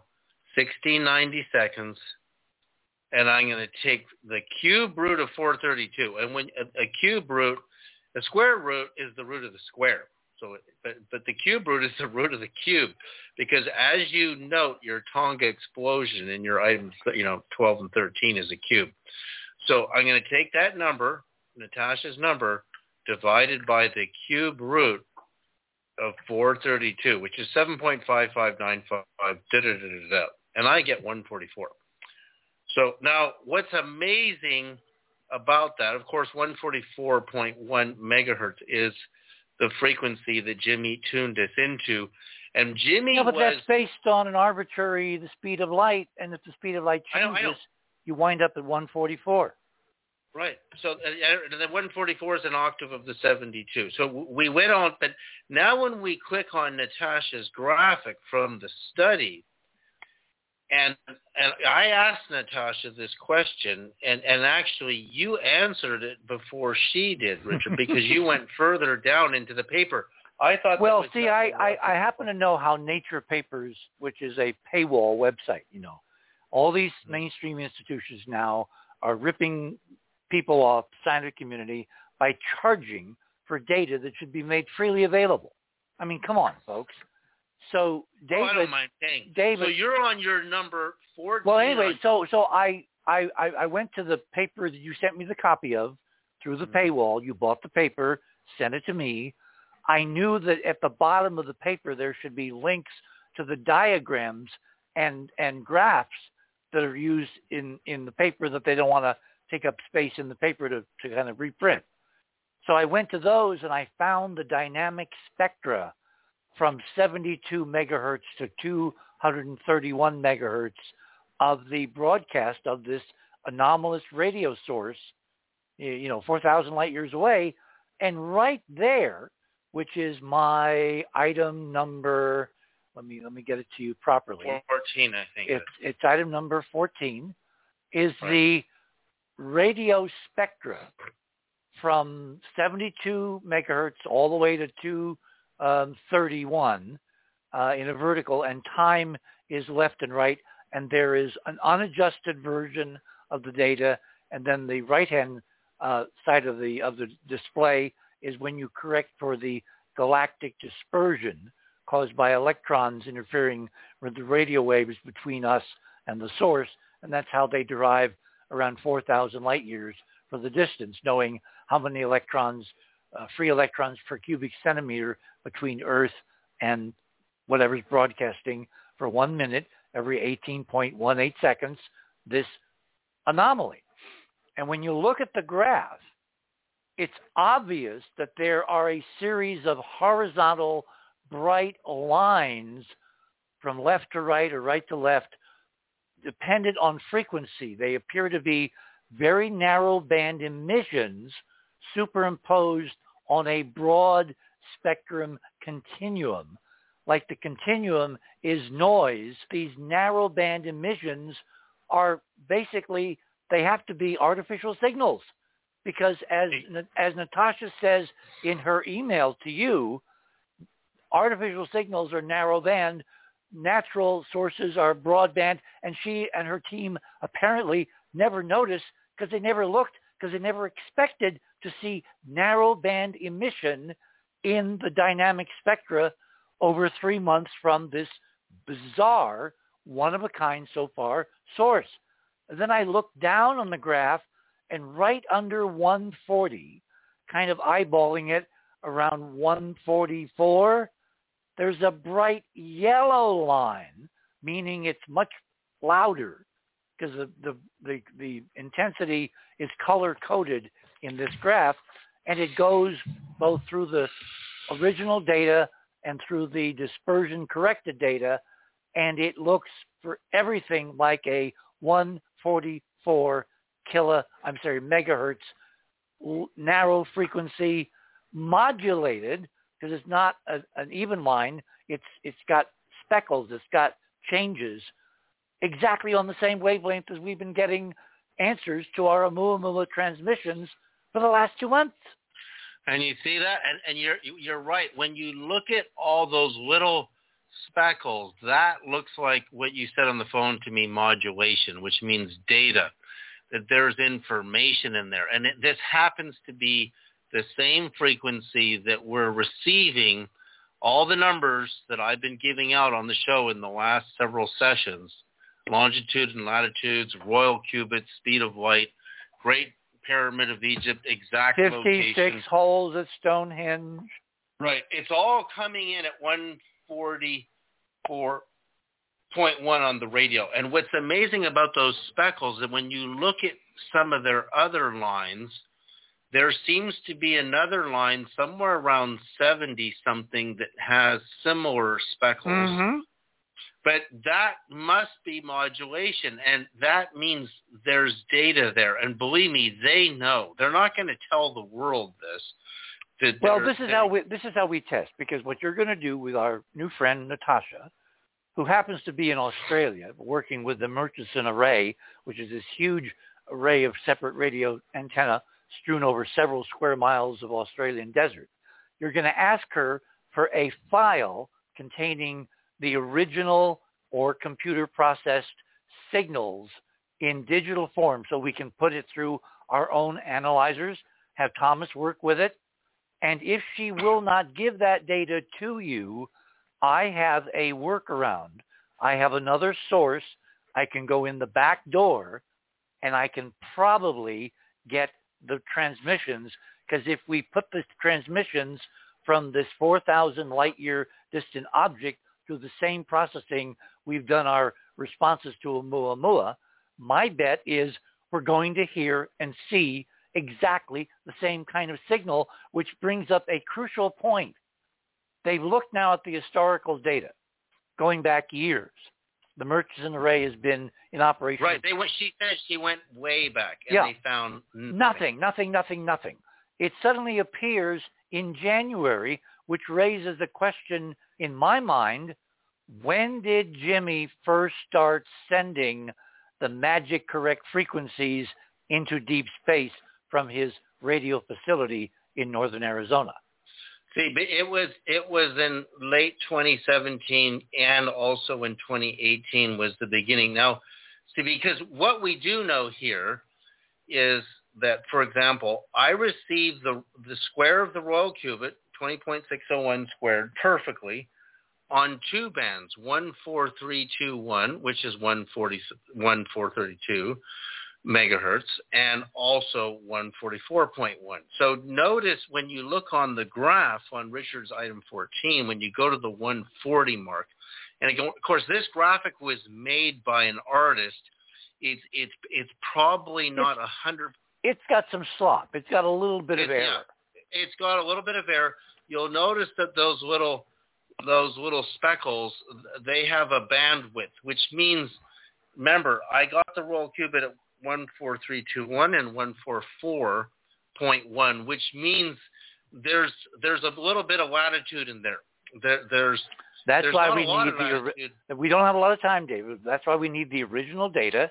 If she won't provide it, she should, since you guys have a really good working relationship. I read the email. She seems open, engaging, but she said categorically, given that there are no narrowband signals, this has to be natural. Well, how could they not see the narrowband signals all through their own damn data? Yeah, I mean they're, they're perfect lines going right across. And- Cognitive dissonance. In other words, they can't see what they can't imagine. They can't see what they can't imagine because they're they don't want to believe that well, there's it's. I don't think it's they don't want. It's it's like it's not even in their universe. They're so inculcated with the idea there's nobody out there. If there were, we would have found them or they would have found us. UFOs are nonsense. People describing contact, you know, are, are nonsense. It's all nonsense. It's only science that works and nothing has ever been seen. Therefore, a new thing has to be. Nat- Remember, when Jocelyn Bell first found the first pulsar, working working for uh, Anthony Hewish, she wanted to call it an LGM, Little Green Men, and they overruled her. And then they found another one and another one, and they said, okay, these things are natural. Now, my friend Dr. Paul LaViolette has a model which basically says that pulsars are super, you know, um, uh, high-level civilization, interstellar and intergalactic beacons specifically designed to radiate so that you can navigate with a starship between star systems, both in this galaxy and in the other galaxy. And of course, it's totally fallen on deaf ears. He actually wrote a brilliant book about this. But that's a minority, minority, minority opinion that I'm sure Natasha doesn't even know about. So yes, Thomas, I will agree that there's a bit of blindness here. The key is going to be when we present her with her own data and how it matches ours, what happens next. Well, remember what I just figured out. I took her number to digital accuracy of seconds, 1091.1690, divided by the cube root of 432. So just think about what the, and, and I produced 144, you know, and, and point, you know, a bunch In other numbers. words, converging lines of evidence are all pointing to the same answer. It's artificial and it could be the same folks we're talking to. And I just think that it's moved from a source in the sky to now where these little handheld radios, you can pick it up in your dining room. Just for people who don't know what a cube root is, imagine a cube and you want to know how many cubic millimeters or inches are in the cube. So, you know, you, your cube root is the number times itself times itself tells you how many. And the reason Cube. cubes are important is because the 27 lines on the general cubic surface are the foundation of the physics, the hyperdimensional model. And a cube, as you're going to see shortly, is comprised of two interlocking tetrahedrons. Okay, Thomas, I want to go to you because you got a reaction to this, and then you got some stuff you want to show us. Oh God, I've been taking notes. Basically, the the, Good, the, good. Whole, the the whole conversation so far.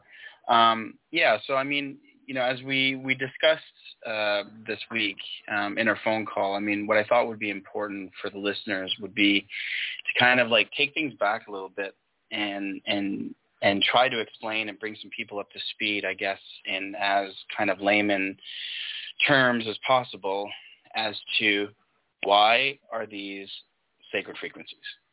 So this, you know, this kind of goes a little bit to the story of how I got interested in sacred, uh, sacred frequencies. Um, so years ago, um, this kind of just was something that fell in my lap, and and I actually didn't really understand what these symbols and what the symbolism represented, but I was just drawn to them to the point that well before this was fashionable, um, I began tattooing myself with all sorts of sacred geometry. This was years and years and years ago. So I've got the flower of life. I've got a bunch of tattoos all You over my look like. Justin Bieber? Yeah, not quite so sexy. But, uh, but anyway, so so it was funny because after I after I'd uh, gotten tattooed and Boy, and talk about the medium became, as the message. yeah, I know these became permanently etched. Um, There is a laser treatment, actually, you know, right? That's when I. That's when I. Sorry. There is a laser treatment, you know, right? Oh, I love them. I I, I love them. I Oh, mean, okay, they're part okay. of my. They're these are a part of my history. I it's it's. Do you remember uh, Bradbury's uh, book, The Illustrated Man? Well, one day you'll see. I've got the one of the one of the tattoos I have are the particle paths from CERN. Hmm. Uh, another one is the, the. I mean, the whole thing tells a story, and and the thing is, is that these they document very pivotal points uh, in my life. Wow. And so anybody that's that's sort of into tattoos, I mean, it's become a very fashionable thing. When I started doing it, I don't think it was as as kind of accepted. But anyways, besides the point. So so it was kind of from there that I sort of had said, you know what, I, I put all these symbols on my body because these are some symbols that I've, you know, seen at ancient sites and I was just gravitating toward them. Hang on, hang on. I have to interrupt. Maria, who's standing in the wings, just sent Mm-hmm. us a message. I have a Stonehenge tattoo. There you go. Yes. That is too cool. Yes, I- Can do we have a close-up photograph? I, I will. The, the amount of people on tours that have had a selfie next to my arm with the original picture of Stonehenge drawn by Inigo Jones in 1666, that's the tat. Wow. there you go. I will see your forever. Uh, tattoo and raise you one rolling right circle. so anyway, so look at I, I what it really boils down to is that I figured that if I had etched this permanently into my skin, I'd better be able to explain and understand what these what these symbols represented. And then, you know, that sort of discovery and that path that I followed, um, which was kind of happening, you know, in parallel to me getting deeper and deeper into my meditation work and into some more sort of, you know, metaphysical type of of of uh, research and and instruction and practice and things like that. And it sort of all came together. So back to the point. So for the listeners at home, why are we focusing on these these signals? You know, what what is this? Well, there's one symbol that has been that has been etched in ancient sites all over the world. And that's the flower of life. The flower of life, for people that don't know, is sort of it looks like a bunch of interlocking interlocking circles. Um, so I think an- I think if I'm not mistaken, Maria, we have it in your section, don't we? Let me let me go look. Let me go look. um, Uh, it's number. Hang on, my computer is acting up. Of course, they always do. It's number. Is it seven?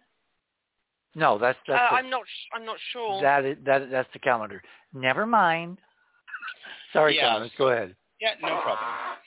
So, so basically, the flower of life um, and its components. The flower of life is something that's that's sort of a result of a combination. Um, this is really important in ancient alchemy. Um, so it comprises basically a combination, um, you know, of the five platonic solids. Um, they're all found within the flower of life. So the, the five platonic solids are the tetrahedron, the cube, the octahedron, the dodecahedron, and the icosahedron. I, I can never pronounce that one. Icosahedron. Icosahedron. Now, this shape, okay, um, the fruit of life or the flower of life, encodes four equilateral tri- triangles, which are actually three, six, and nine in terms of energy, and it encodes all frequencies and dimensions uh, of multidimensional polygons. So the you know when we're talking about the the hyperdimensional structure of reality, this is what we're sort of getting at. So um, if you can imagine that we go down to what we perceive as being the, the smallest sort of uh, length, okay? So I mean, in current science right now, you know, people will refer to the Planck, you know, the Planck length. So if, if that ends up being sort of the absolute minimum of the fabric, you know, of our of our reality, what these shapes act- actually represent are kind of hyperdimensional shapes where you have your energy points, all of your different points of how you would block together shapes to kind of make up the fabric of space and and, and time in a multi multi-dimensional way. So Uh, let, let me interrupt. Michael just put the flower of life in the Skype window keys. It's actually a new one. The one six petaled is cocoon phase. They're telling me, and they've showed me a new, brand new seven petaled seed of life, which Again, humanity's seven. never seen. Seven tetrahedral spin. So, Keith, can we import that into Thomas's section in radio with pictures easily? Go ahead, Thomas. Yeah. So so where this kind of becomes important is that this, you know, these multidimensional polygons, okay, um, end up really sort of relating back to things like the golden ratio. And well, they're actually so, three-dimensional cymatic patterns, standing wave patterns in the force. So the flower of life is basically considered the perfect form, the perfect proportion. That's why they call it the life's flower. Um, this is something that for like thousands of years has been known by philosophers, artists, um, and it is the fundamental sort of, I mean, it is probably the most recognizable um, sacred form. The, the flower of life, you have to kind of imagine as sort of like a, it's sort of like looking at a two-dimensional image of what is a more than a three-dimensional shape. So, I mean, the way that I kind of explain it to people is that it's kind of like looking at like a shadow of what that multidimensional shape would sort of look like. So what does that mean? so basically, this geometry, okay, is what we're trying to play around with in terms of these frequencies. So when we're going back down to the 432 hertz, the 432 hertz is is it's mathematically consistent with the patterns of the universe in nature and it's in the construction of all living forms. It's the essential geometric characteristic oper- uh, um, uh, sort of operator of the golden ratio. So this has massive implications, and you know, as a musician, that's that's why it's this is something that I I, I gravitated towards. But you know this this goes down to the to the absolute just foundations of the fabric of of, of space time. So by working with octaves and being able to sort of you know transmit at different frequencies that are related to the 432 hertz, this is the reason why we're concentrating on this. And the idea behind what we're trying to do, and in last week's episode, when I broke down what at least uh, sort of the first draft of what it is we're going to be um, sending out in the subsequent uh, transmission um, was again, you know, sending out through uh, uh sound frequency hertz ratios that reference extremely important mathematical constants or ratios. Um, again, we're looking for patterns that are going to have some type of a connection to math, and we're going to be sending out patterns that have connections to to to mathematics. So in in a sort of convoluted way, I mean, you know, this this hyperdimensional structure, this the the flower of life, which relates to the 432 hertz, these are infinite fractals. And and this is what comprises and and the interesting thing is that within my lifetime and within the last 10 15 years physics is now catching up to the metaphysics. And you know we are going to see within the next you know 10 probably not even that long but you're going to start seeing the overlap. And then all of a sudden we're going to be able to have scientific basis to why there are things like um, um, effects at a distance or or or being able to explain when you say main, when you say science you mean mainstream acknowledgement as opposed to well, the science well, that's already there.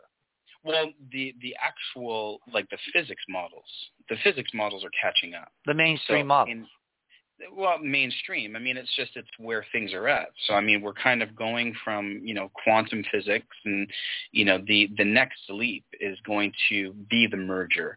And you know all of a sudden there's going to be this unity between a lot of the the the, the philosophies of the ancient teachings that are going to match up to sort of what we could kind of say current, you know, or cutting edge uh, sciences now. So my belief is that by us, by us basically trying to communicate over these frequencies, which is basically kind of like tickling the geometric matrix, um, and potentially being able to tap into some type of a hyperdimensional uh, space. And you know, even though we're utilizing radio signals, the radio signals are having they are perturbations of the the the ether. So um, you know where this really comes into play. Well, wait, wait, that, wait. Let me ask the, the key question then. Mhm. If if we, if we accept everything we said up to this point, that we're tickling the hyperdimensional, you know, matrix. matrix, Mhm. who's answering? Is it God? the architect i don't know what you want to call it i mean i think that's that's that's that that that's brings in a whole i mean look at this is why i thought it was interesting that nasa is like looking for all these theologians and i mean i don't know what we're and what you we're know, looking remember how many theologians they've been talking to? for. 26 or 24. Yeah yeah Going back to the reason So- why none of these numbers are arbitrary. So I mean, the thing is, is that right now, and, and bringing this back to the cymatics, I mean, cymatics are basically kind of like a two-dimensional way for us to be able to see these special frequencies and what their behavior is to the hyperdimensional sort of matrix, right? So, Mhm. I mean, your cymatics that we would see, whether it be in water uh, or some type of a liquid, uh, or whether a cymatic is with sand. I mean, there's different, you know, I, there's all sorts of different ways that you can sort of visualize these. Um, the, the cymatics also exist in three-dimensional space. And the fact is, is that if they exist in a two-dimensional space and a three-dimensional space, then the likelihood is, is that they are actually vibrating and having an impact in multi-dimensional space. So this is what we're sort of doing. So the interesting thing is that, you know, and those patterns, those higher dimensional patterns, in mm-hmm. turn, are reflected in three-dimensional patterns, structures, matter, objects, and vice versa. well, it's, I think it extends well beyond three dimensions. So, I mean, Yeah, but we I happen mean, to be live here. This is our well exactly but i mean who this is why i think it's not it's not so uh, so much of a leap to sort of think that the communication that we're attempting could actually be sort of going to a different density and sort of communicating with with something in a different uh, in, in a different Well, we uh, have data. space, right? The data is the chirps are highly compressed in terms of 3D time. I know, but I think what we're trying to do right now is sort of establish some type of a communication protocol, right? So that's why when we were breaking down what the next signal is going to be from last week, it was important for us to be able to um, essentially kind of outline given the equipment that we're using at this point, okay, and given the the let's call it a very rudimentary understanding in terms of the the the, the mathematical geometries, but this was the idea behind sort of saying, hey, this is where we we kind of exist. This is the sounds that we sort of can hear, and this is this. So I mean, you know, I'm not expecting for them to be sending us like a la contact, uh, you know, some type of a diagram to build some type of machine for us to to tra- travel to another dimension.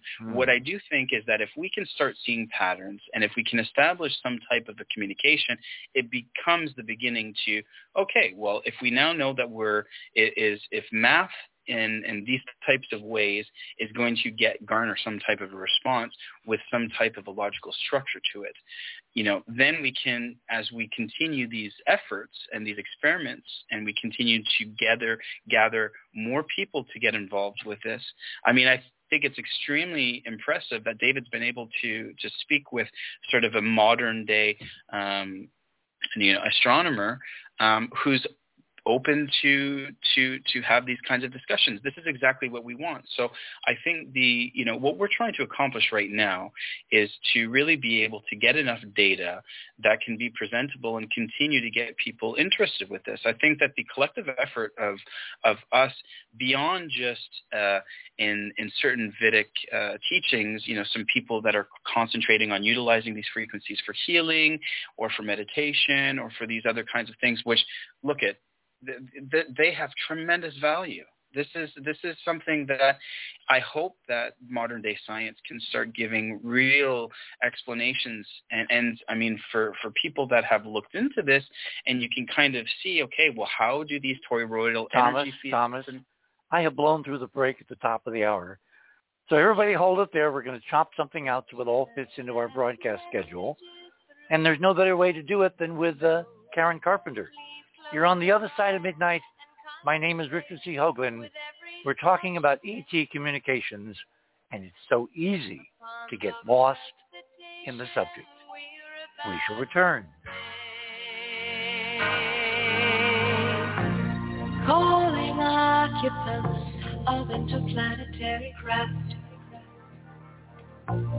Calling occupants of interplanetary most extraordinary craft.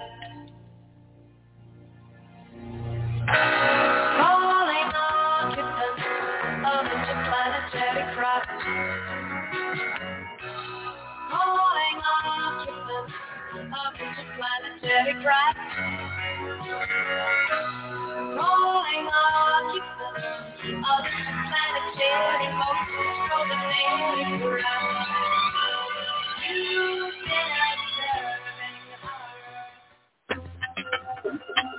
The other side of midnight.com. Tune in to listen to Richard C. Hoagland and his fascinating guests. Support the broadcast and don't miss another groundbreaking conversation. Join Club 19.5 to get access to exclusive member benefits. Listen to past episodes anytime on any device. Search the archives of over 180 episodes. Membership costs $9.95 a month, 33 cents a day. Talk radio at the cutting edge of science and thought. The other side of midnight.com.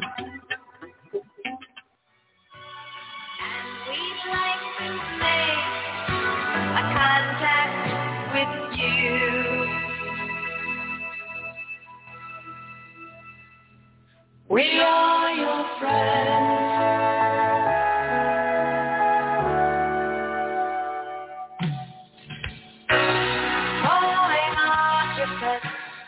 And welcome back, everyone, to the witching hour here in the land of enchantment. Damn, this subject is so interesting. You know, you even if you're sitting here in the chair of the coast, you can get lost because the implications of what we're doing and who might be out there and who might be answering and who might resonate with our call are literally limitless. We are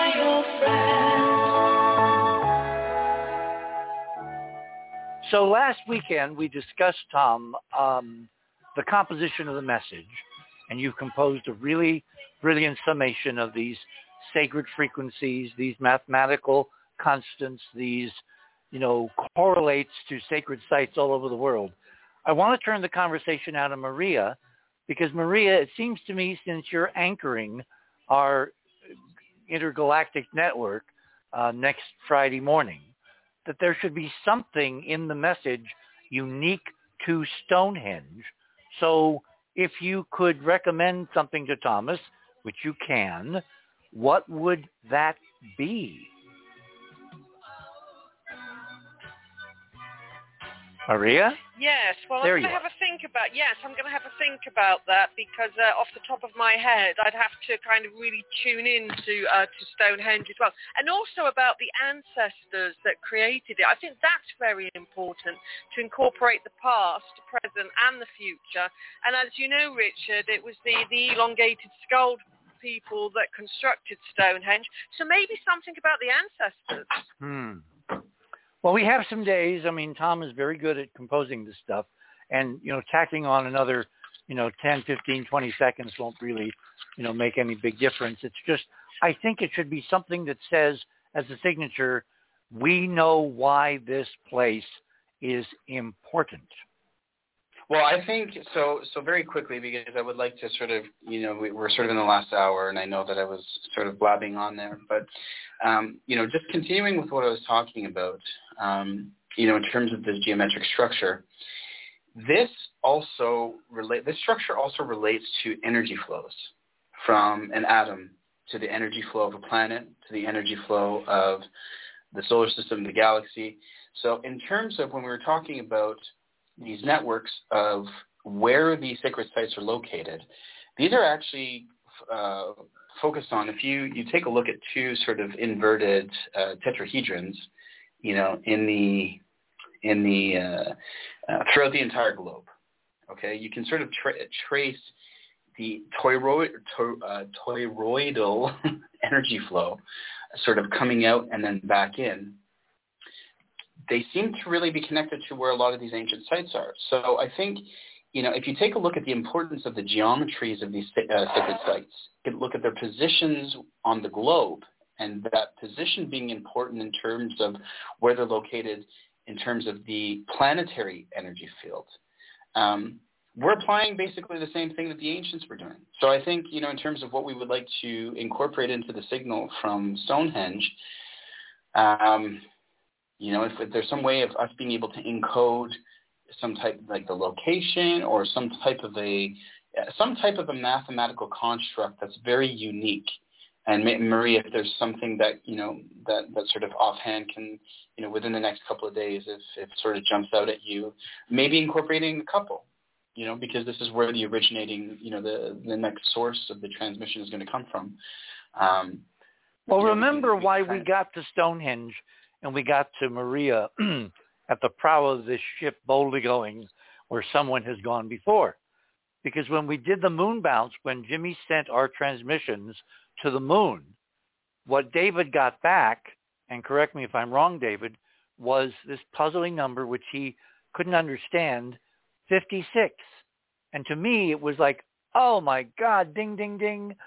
That's the Aubrey holes at Stonehenge connecting a moon observatory on Earth with the moon, which is, in fact, uh, not quite natural, hanging out in, in Earth orbit, placed there deliberately to enhance the physics of the Earth a very long time ago. So to me, one of the things I would like to incorporate, maybe in a more elegant way, is the 56 of the original phase one Stonehenge with the blue stones, now known as the empty sockets of the Aubrey holes. What do you think, Maria?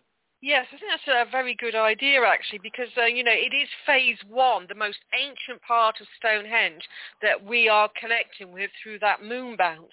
So I think it's very important whether it's the diameter of the uh, Great Circle because it was the largest stone circle as well at Stonehenge. It was it was really a large stone circle for that point in history. It was unprecedented. Hmm. Well, it's hundreds of feet across. Yeah, it's uh, about 280 some uh, feet across, whereas today Stonehenge is 108. So that's how big it was. Hmm. Okay. Um, I want to go to John now because John, you've been very patient, waiting patiently to uh, kind of reveal a couple things you've been working on. Uh, John, go ahead. Sure. I, I have a, just a couple of regular items up, and I want to add some more perspective to the conversation as far as instruments and musicians and the role they would have had in ancient times when it came to building pyramids, building Stonehenge, and in my view, musicians were held in the highest regard because they were creationists, they were engineers, they were they had medical skills like uh, we see today in the Tibetan meditation bowls that are used for uh, getting rid of ailments in your body and so forth. And I think in ancient times, the musicians were at the top of the list when it came to these sacred geometries and, and creating things. And uh, so it's important for people to understand the uh, impetus for tuning your guitar to 432 because it's not just a more relaxing sound. You know, if you, you watch some videos on YouTube, it's like, oh, it's just a more natural sound. But no, it's much deeper than that, as we've been talking about. It's these are the underlying resonances of creation. So back in the day, in Stonehenge, you would have had somebody. I mean, the guitar goes back to like the 13th century, but the precursors of the uh-huh. guitar go back to Noah and and before. So they well, you know what the oldest instrument is, and Maria and I've discussed this. Maria, you know, pick up on this because you and I have discussed an amazing experiment, which may be down the road, maybe phase four, phase five, whatever, where we get a whole choral group standing around and they're all singing these notes in unison in an intermixed choral harmonic crescendo and they cause the literal stones and the limestone and the quartz uh, to resonate from the Well, human instrument. But I think, Yes, I think Richard, yes. what I think Richard, you see the important thing about the 432 hertz, and because it is related so integrally to the golden ratio, like um, you know, 432 hertz is considered the like the original harmonic intonation of nature and the whole universe. So you know, it's it's not just that it, it feels good when you listen to music that's tuned to 432 hertz, because that is the original harmonic. Well, that's why it feels good.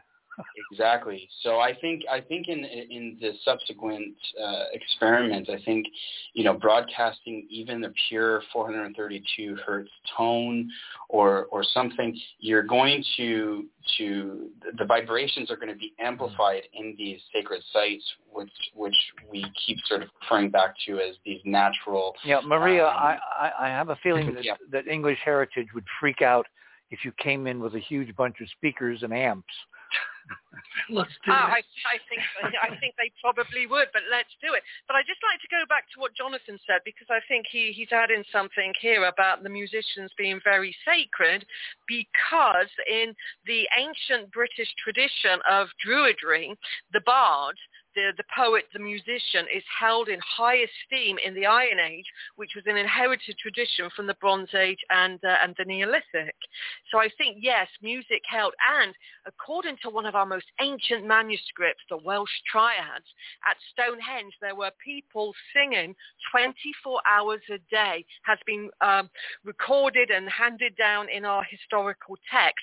So music was at the heart of Stonehenge. It's called the Perpetual Choir. And when you look at the, if you go to uh, dictionary.com and you put in instrument, the, it's a noun, a mechanical tool or implement used for delicate or precision work, as in surgical instruments. Uh, number two is a contrivance or apparatus for producing musical sounds. So here you have the first two definitions listed. It's kind of one of the same because you they would have used these instruments and their voice and intention. You have to add the intention to accomplish or create um, some desirable goal that they had. So when they constructed Stonehenge, the musician would have been the the lead guy on on the project is is what I'm thinking. So it's funny because this past Tuesday I decided to sit down and do something that I thought about for several years. I had a car accident in 2018, so I wasn't able to play my guitar for a few years, and I'm just getting to back to that now. And so I sat down and, and wrote a song, and what came out was uh, was a song called. I was thinking of Maria, but um, the the working title is "A Druid Life for Me," and I'm collaborating with uh, Scott DeTamble, one of uh, our previous guests who's a musician, and I thought about uh, checking in with Michael, checking in with you too to see if you'd like to collaborate on this and do a, a really cool Stonehenge song. Amazing. Very Yeah. cool. Oh, what an idea. Hey, you guys remember, of course, the most Brilliant. famous poet of all. In a, in a play he wrote um, in 1697 called The Morning Bride, there's a character who says an immortal line, music has charms to soothe a savage breast. I mean, come on. It's all there.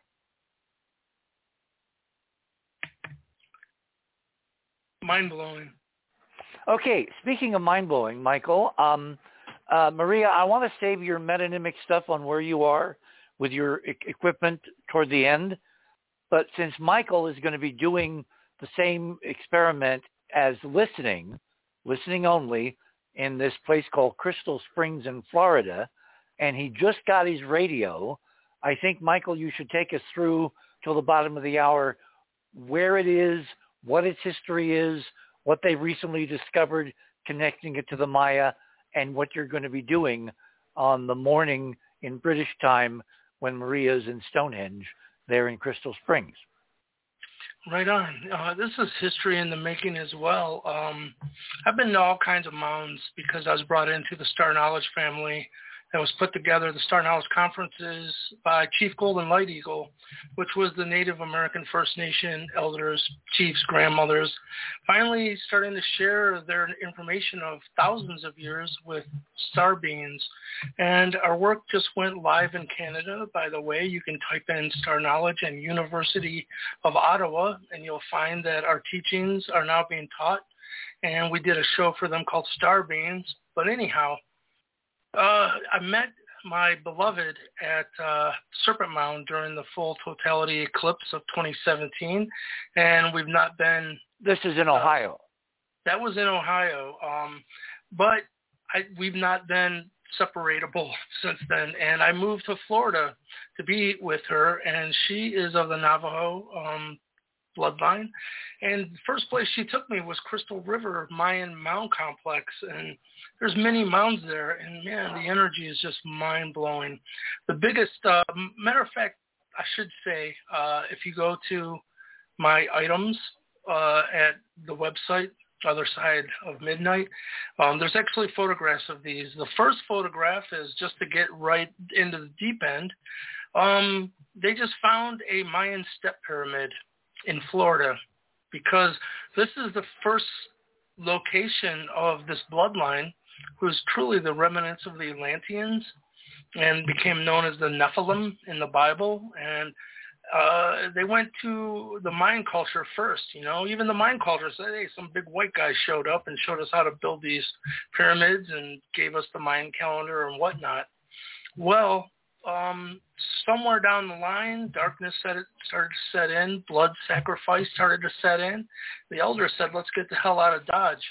And what you'll find is if you put your canoe in the Yucatan, it pretty much takes you straight to the middle of Florida um, on the left-hand side, and it's Crystal River, Florida. So they already knew that there was this Mayan complex, and they knew it was Mayan because the mounds have you know, astrological alignments for solstices and equinoxes and whatnot. But uh, if anyone's interested in this, it's actually a TV show. It's on Amazon Prime. It's a TV series called Unexplained and Unexplored.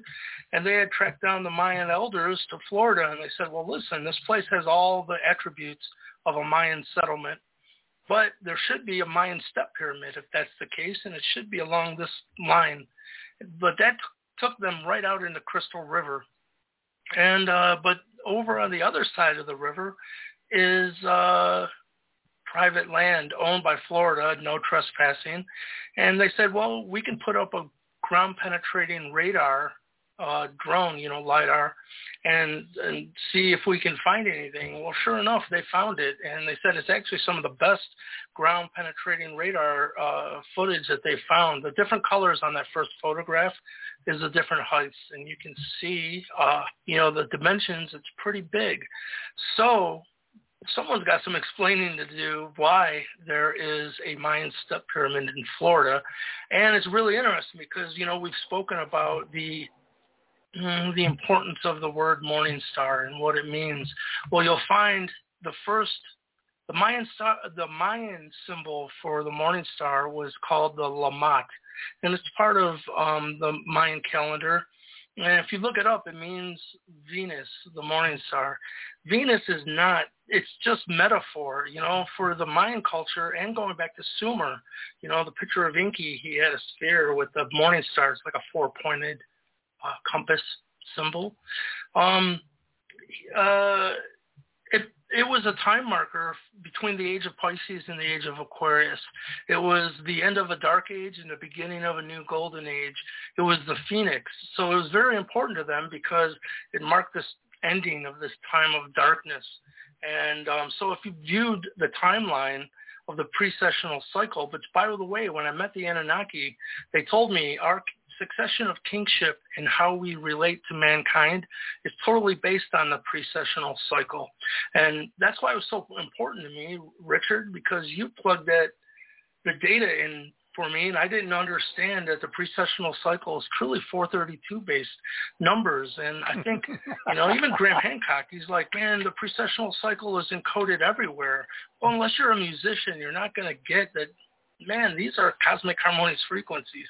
But anyhow, Crystal River is the first site of the morning star in the North American continent. And one of the grandmothers uh, showed me the migration route of the Nephilim. Uh, and it came in right at the left side of Florida, exited the top left-hand side of Florida, and made three uh, candy canes with the hoop going to the left. And she said these truly became the Lakota, Dakota, and Nakota uh, tribes, and the Dakota has kept their star knowledge the most. Um, but on the right-hand path of migration, you got the Cherokee, you got Iroquois. I am almost pure blood Seneca on my mother's side. Um, so all these different bloodlines. And this is where haplogroup X2A comes in because it's only in these Native American First Nations. And um, these are the ones that was encoding this exact same information of cosmic harmonious frequency. And, um, you know, I did post a picture of the effects of 432 on water. And you can see municipal tap water on the top and, um, you know, water that's been placed on a 432 disc. I think that really explains man, it's the first scientific proof that when you tune to these frequencies, it brings through photonic light energy. Not debatable, you know. A picture is worth a million words, but that's why uh, I am taking the radio to um, Crystal River because of its importance in the future. Um, and I did look at the uh, the moonrise, and it's at 9:45, so it will not be even an issue. Some of the other pictures that I've shared is of Temple Mound at that same. No, wait, wait. When, when you say moon, you mean on the fourth? So it's at nine something in the morning. Yes. Well, on on on what morning? Friday morning. On the fourth. Yeah, because Maria, remember, is going to be up at eight o'clock British time, which is like I think one or two o'clock in the morning your time. I think it's five hours uh, difference. Well, we'll make sure and confirm because I took a screenshot of the you know the moon rise and uh, fall, and we'll make sure I'm there at the right time. But um, one other thing I want to bring up is you know one of the Native American grandmothers. It's a weird story, but she walked up and she had the, what I now know is called the fleur de lis, that symbol on her arm, and she said, "Everyone here and she pointed up. She said, "Is of the bloodline," and she pointed to that fleur de lis symbol on her forearm, and she said, "To see you being recognized as Enki, as Ea." And um, I thought, well, that's odd, you know. And later on, I went and asked her. I wanted to see it. She said, "What tattoo?" I said, well, the one you just showed me, you know. She said, Michael, I don't have a tattoo. And um, what? sure enough, she did not have a tattoo on her arm. And um, that so really which parallel universe did you visit? right? I, uh, you know, I got to talk to one of the grandmothers a few years ago, and like after the fact, and I finally got to ask someone. Like I told her that story, and before I was done, she had Chief Golden Light Eagle's book called uh, Eleven Eleven. Uh, star knowledge, star symbols, and she had it open to the chapter called Future Sight. And she said, Michael, your DNA is being activated, and we don't have the words to tell you how to process it because no one else is like you're one of the first to experience it. She said, I have future sight as well, but I don't know when it's going to manifest into the future. So wait, wait. She was saying that she doesn't have the tattoo now, but sometime in the future in this timeline she will. Yeah, and uh, matter of fact, she said, you know, it's really weird that you said you've seen that because I plan on getting it. And I've seen her again in the future, and she did have the tattoo um, on her forearm. So, but the point is, this fleur de lis tattoo. There's no doubt in my mind. This is their symbol for their bloodline on this planet. It's not even debatable to me.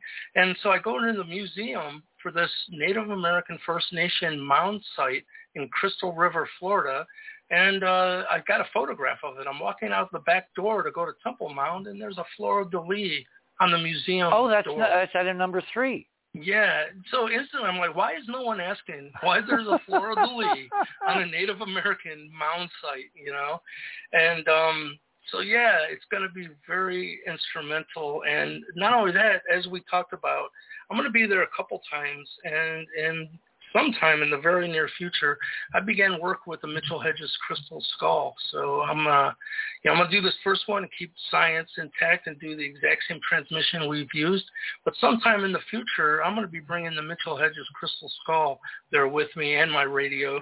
So I have one hand on the Crystal Skull and uh, the other hand on the radio. And um, boy, by the way, I'm involved with a new uh, documentary on the Mitchell Hedges Crystal Skull, and um, the the director is Reuben Langdon. Some of you might be. I know David, you're familiar with him, but he contacted me and he's really excited. He goes, Michael, we just interviewed this psychic medium medicine woman in New York. Her name is Emily Ra, and she had a session with the skull. And at the end of it, he said, "Did the skull give you any message to give to mankind?" And she said, yes, it showed me a seven-pointed star and the words morning star. that, that toasted my noodle, man. Holy like, wow, cow. What, what came first? Okay, I don't want to blow past this break because it makes editing really hard and people are very unhappy when I do that. So we're at the bottom of the hour. Let's pause here. In this last half hour, we're going to ask Ron why he's so silent and quiet because he's normally not silent and quiet. Uh, maybe he has some unusual thoughts about what he's heard for the uh, first part of this evening. We're going to go to Maria to talk about the techniques of uh, doing what she's doing. Thomas has to update us on a few additional things that he's worked on. I think John has some frequencies he wanted to play. And my God, there's not enough time in three hours to get it all in. You're on the other side of midnight. My name is Richard C. Hoagland. We shall return.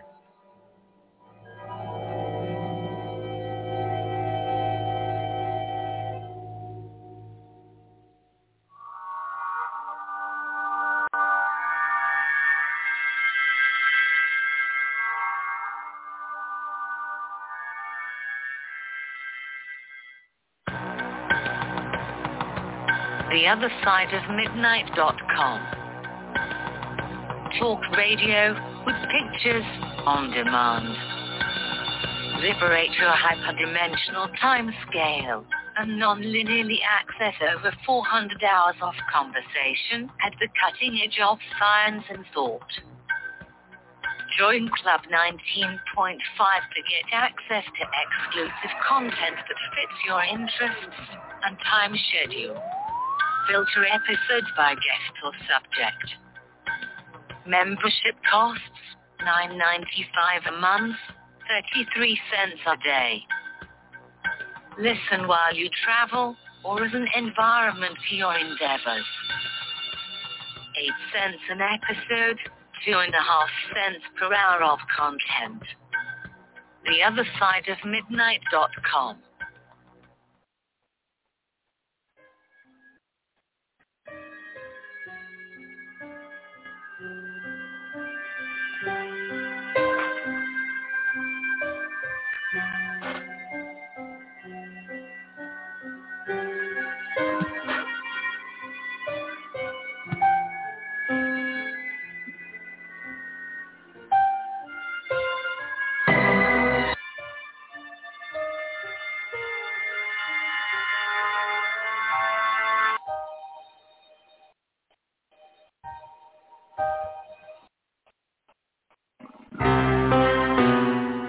And welcome back, everyone, to the other side of midnight for this Saturday night, now Sunday morning here in the land of enchantment.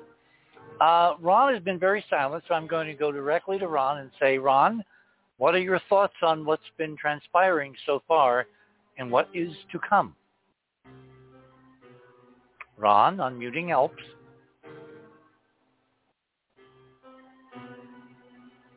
Have we lost Ron? Because sometimes communication is very difficult. I think we may have lost Ron. Okay, so Michael, let me let me ask you a, a pragmatic question. Oh, I'm sorry. It's my fault. I had the pot down. There you are, Ron. sorry. There's too many switches in this control room. Go for it. Ron? Mr. Gerbron, you're on the air. I don't hear Ron, even though the pot is up. Well, okay, let's go back to Michael. Uh, Michael, have you checked out? It's going to be 3 o'clock in the morning for you uh, when it is um, um, 8 a.m. for, for Maria in Stonehenge. Have you checked out how you can get into the complex? Well, we're gonna have to confirm that because I do. I have the moon phases, and it says it's like in the morning. That would not be an issue. No, no, no, no, all. no, no, no. The moon has nothing to do with this. Oh, I thought you asked me for No, no, those are two separate experiments. Ah, Two totally separate experiments. No, the idea is to be in Crystal River, listening and recording what the radio is picking up on these two channels, 144.1 and 432, as Maria is transmitting from Stonehenge a quarter of the way around the planet. And it's going to be 3 o'clock in the morning for you when it's 8 o'clock in the morning for her, when she can get in. And she's got an hour. So uh, no, I can't. Uh, it's closed. is Okay, the so answer. then the question is, can you get to the parking lot? yes. Because the parking lot will be as good as being anywhere in the complex, which Robin and I proved by picking up with the Accutron the uh, torsion field emanations from the Kukulkan pyramid at Chichen Itza five miles away. These things were Wow. designed to enhance the physics and the consciousness and the biofields of people far away from the center of the site itself. So even if you Yeah. can't physically get and sit on top of a pyramid, which you can do later with a moonrise, um, Mhm. you will be able to go to the parking lot and be within a few hundred feet of this complex, including the uh, the Mayan step pyramid across the river. Yes. Absolutely. Okay, now let's go to Thomas. Thomas, what have we missed that you wanted to uh, show us tonight? Um, I don't think we've really missed anything. I think um, Didn't you have know, some we're, we're, some frequencies or tones or new analysis you wanted to run? No, I haven't done any new analysis. Um, you know, really the focus this week was really to to be able to to sort of uh, condense um, some of the rationale behind this um, because I can't I can't reiterate this enough. Like, you know, if there's one thing that we're trying to achieve with this with this experiment is really to be able to do this with um, you know, as much of the scientific method as we can. I mean, this is a grassroots effort, obviously. Um, but you know, I think there's you know some quite deep um, logic behind uh, behind the collective efforts. Um, I think that this next, this subsequent experiment is going to be interesting because we're going to be having people that are located um, geographically really, really far distances apart from each other. Um, and this is sort of the hope is that as we sort of do these subsequent transmissions, um, that that sort of that organize that level of global organization um, gets perceived and and really in terms of us being able to get other data that we can further analyze and be able to come up with uh, a collection of evidence and interesting sort of oddities in that data to really be able to garner the attention of more and more people and obviously that are coming from different disciplines and have access to different resources to really be able to further refine um, these communication attempts. Um, because from what I mean, from from my knowledge, I mean, I don't know. I mean, correct me if I'm wrong, but I don't believe that there has been um, too many collective efforts um, in terms of trying to establish this type of, of whether it be interspatial, interdimensional, whatever whatever you want to call the, the, the communication attempts. So, um, you know, really that's what I'm excited about. I mean, I, I, I feel it coming together. Um, I, I think, you know, getting, getting other people involved with it um, that are coming from their own respective backgrounds and, and, and able to get access to some of these sites. I mean, as this sort of grows, I mean, you can feel the energy amplifying and then we're going to use these natural, um, you know, ancient sites and, and these natural energetic amplifiers to really start dialing things in. And i mean the moment that we can i mean look at what look at what a radio frequency that that was received from a far far off place um, how how how extensive that got covered.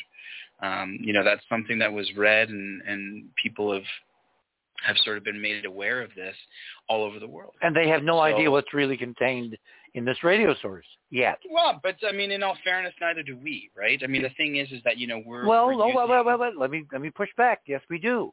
Those narrow band frequencies cannot be natural. They cannot be natural, particularly at 144. Come on. Well, no, and I mean the thing is, is that again, I mean what I'm hoping. I mean, I, I think that you very eloquently put it um, in the last couple of episodes that we're trying to tap into this this natural sort of superhighway, this uh, of, of communications, right? And and that's that's kind of my hope out of this. So, I mean, so far so good. I I, I would really like to. I think you know I've taken some great notes. Um, you know, as it stands right now, the the, the tone frequency that we've uh, compiled, which I think has some really interesting uh, mathematical constants. Um, I think we're going to refine that this week, and I think you know um, the, the last part of that tone was really indicating the uh, the pyramids of Giza, uh, because that was one of the the things that was identified. You know, with and people can listen to last last week's episode to sort of see how we were able to to uh, incorporate these mathematical ratios in, into the frequencies. So I think you know what's come out of this is that we really want to be able to kind of prioritize um, yeah, encoding uh, some sort of a reference very specific to Stonehenge. Um, but again, I think you know at this point, um, you know where there's going to be listeners, I think it's maybe important that we encode um, some type of a you know, whether it's Latin longs or some type of a way for us to encode into the tones uh, where people are going to be listening. Um, that I think is going to be kind of an interesting thing because you know as as we saw from the previous transmissions, we were receiving interesting data that wasn't necessarily emanating from the sources that were that that the original transmissions were directed to. Um, Oh, that of- that is the perfect segue. So let me go to Maria first. Give Mm-hmm. us a kind of a thumbnail sketch where you are with the equipment, what we're waiting on, in addition to Thomas's uh, briefing book.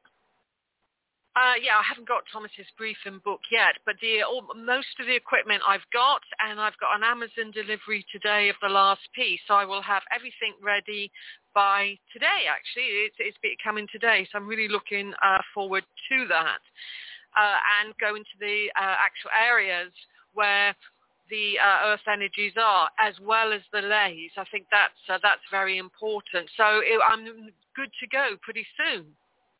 Wow. I'd also like to point out about phase one of uh, Stonehenge, the 56 uh, number. The, some of the stones were dismantled from another stone circle in Wales called Waun Mawn and transported here as well as new stones. So I'm going. I know exactly where those old stones are from uh, Waun Mawn, and this is recent information coming out of University College London. Uh, and I'm also be by the original stones, the oldest there at Stonehenge. Wow. okay. Um, let me see. Ron, do we have Ron with us? Ron. That is so weird because everything here is working and he's not. Oh well. Uh, Ron, if you join us again, if you're listening, uh, you know, break in with something that you might want to contribute. It's sometimes, you know, hard to keep track of everyone when they are very, very quiet. Uh, we are not a quiet crowd. Hi, Keith. There you are. Been there the whole time. You had me potted down on your board. Then you should have said something to Keith so I could pot you up. That's that's the danger well, of coming in Keith on. figured it out. Keith figured it out, but um. well, see, that's the one I do the promos on, so I pop them down when I'm doing other things. So, anyway, stupid housekeeping. It, it's okay. Yes, I I did have a couple thoughts on the 432 um, Enigma. The um, well, and I guess you already covered that 144 hertz is the natural frequency of the sun, according to the folks at JPL. No, we didn't bring that up. Oh, okay. Well, there's another 144 for you. But if anybody out there that's listening is curious about this stuff, uh, one of my favorite places, Bandcamp. If you go to Bandcamp, uh, you can type in 432 as a search term, and you'll get pages and pages and pages and pages of albums and uh, various collections of things that are tuned to 432 instead of 440. Hmm. Yeah, Which imagine if everyone in the world tuned their instrument to 432 and struck this well, global well, here's the well, here's the problem. Here's the problem. Uh, you can tune a piano that way.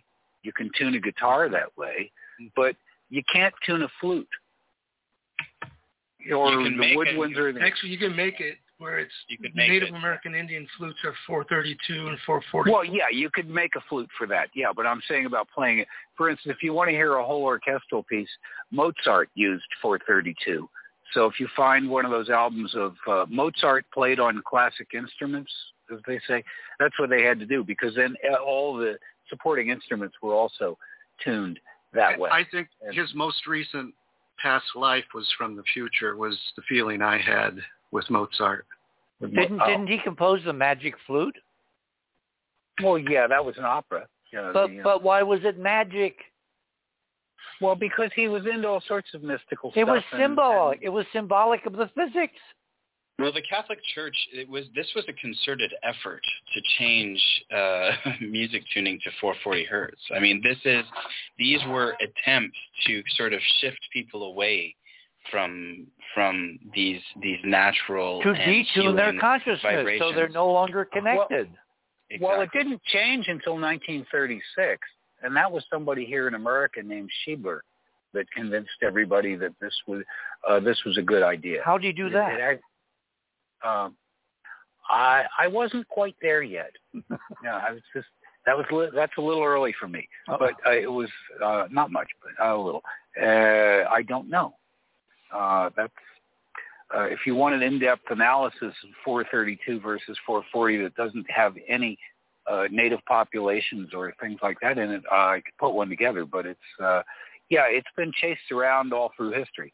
I mean, it, it dates back to Pythagoras, uh, who decided that he wanted to catalog the musical scales, Hmm. and he had something I think called the monotune, which was sort of a zither-looking sort of thing, and um, but the Scheibler guy had something that was called a I forget something else that sounds like it would be the the, the name of some phantasmic um, instrument, and it's basically rows and rows and rows of separate little tuning forks.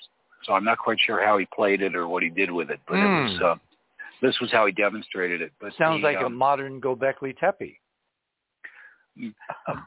no, Okay, yeah, look, uh, I, I I'm, don't know what it I'm, I'm. I'm gonna, Anyway, I'm okay. gonna exercise uh, ruthless control because I want to save a little time here for Tonga. Tonga, I've been looking at. David and I were looking at. The thing that really intrigued me about Tonga was um, it's sitting exactly to three significant figures at 20.6 south latitude. 20.6. Now, David has related it to the royal cubit that he's figured out is 20.601, but we can't do that because you drop off the two decimals because we only have, you know, three-place uh, accuracy. So Tonga is, the explosion was at 20.6. But it came in like two weeks before Tonga. Now, why is that important? Well, if you go to my items, remember, click on fast links, Richard, uh, under the banner on the on the guest page. Go to item number four. That's the Japanese satellite that captured the explosion just before sunset. Gorgeous view of the Earth there. A repeating GIF showing the the uh, explosion breaking the ocean. The shock wave racing out at uh, almost 700 miles an hour. Then number five is another view of the shock wave from another satellite and processing. Number six is a discussion of the fact that this darn thing was precedented. They're now thinking of coining a whole term, a Tonga-like volcanic explosion underwater. Uh, it's not going to work because it's one of a kind, and you're going to see why. Then you skip down to number eight. Tonga taken by uh, one of the NOAA GOES satellites looking straight down. This is a wide angle. It's right after the explosion. The eruption has just broken the surface of the water. Now you go to number nine. This is an enlargement. And look what we see. It's not a spherical detonation wave like in dynamite or nuclear weapons or any explosions. The damn thing breaks the surface as a cube. Wait for it. Item number 10.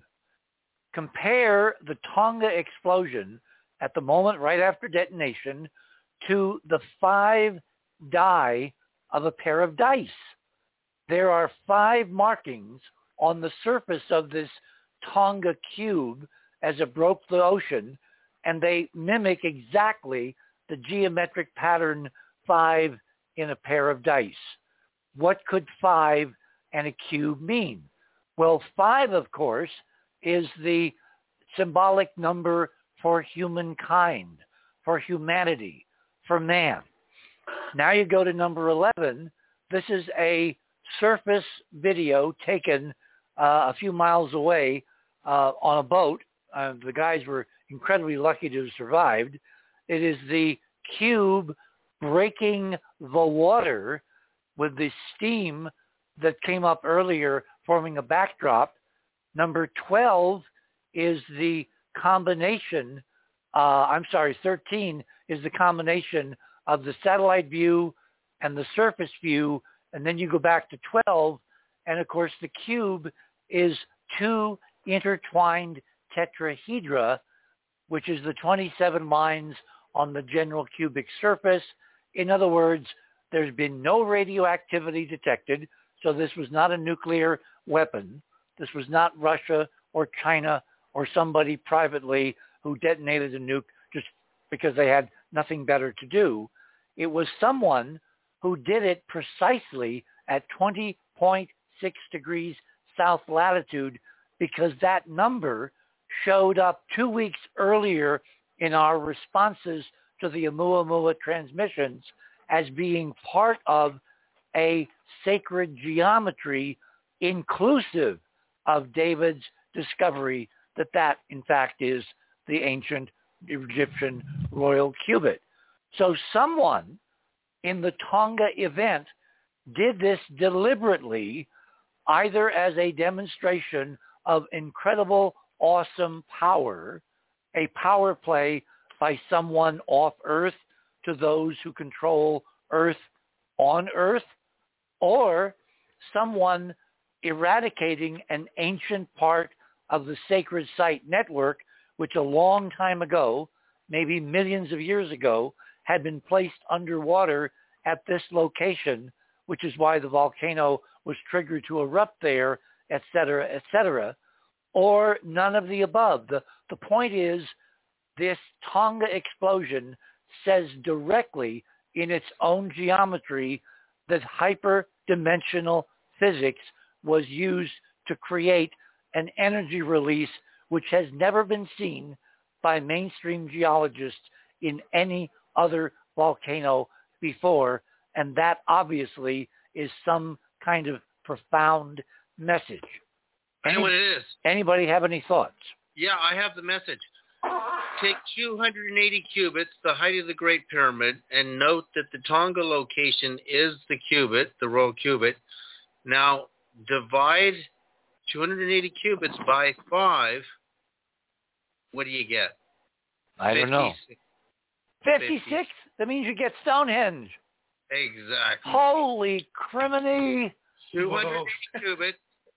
Does somebody have an There's elephant, the or did five some? on your dice? There's the five on your dice. You get 56. I mean, maybe this is maybe you know just as a nuclear explosion okay. is like the smashing of a smashing of an atom. Um, you know, some of the theories on on Atlantis being destroyed by some type of like an energy release. Well, I think I know technically how this was done, but we don't have time to get into the physics of it. But it's not nuclear because if it was nuclear, we'd be seeing radioisotopes all over the world. Every nation and uh, every advanced nation, first world nation, would be sending up sniffer planes, and the AEC, the old AEC, would be reporting radionuclides, et cetera, et cetera. Nothing like that has been detected. So this was a massive nuclear weapons level, maybe 30 megaton equivalent explosion without shattering a single atom. Amazing. And 56 times 5 is the height of the Great Pyramid, and then you, which in cubits, when you when you do the 280 cubits, and also the Holy of Holies in the Dead Sea Scrolls, the temple scroll was 280 cubits for the Holy of Holies courtyard. So okay, let me ask you, Mr. Sereda, what gave you what gave you the brilliant insight to take the five geometry, which is obvious there in the satellite image, and divide it into the Great Pyramid's height in cubits? Well, I'm I got numbers jumping through my head like jumping beans. By the way, in the later sequence of satellite imagery, you can actually see that the cube rotates so that one of the points of the tetrahedra is straight up.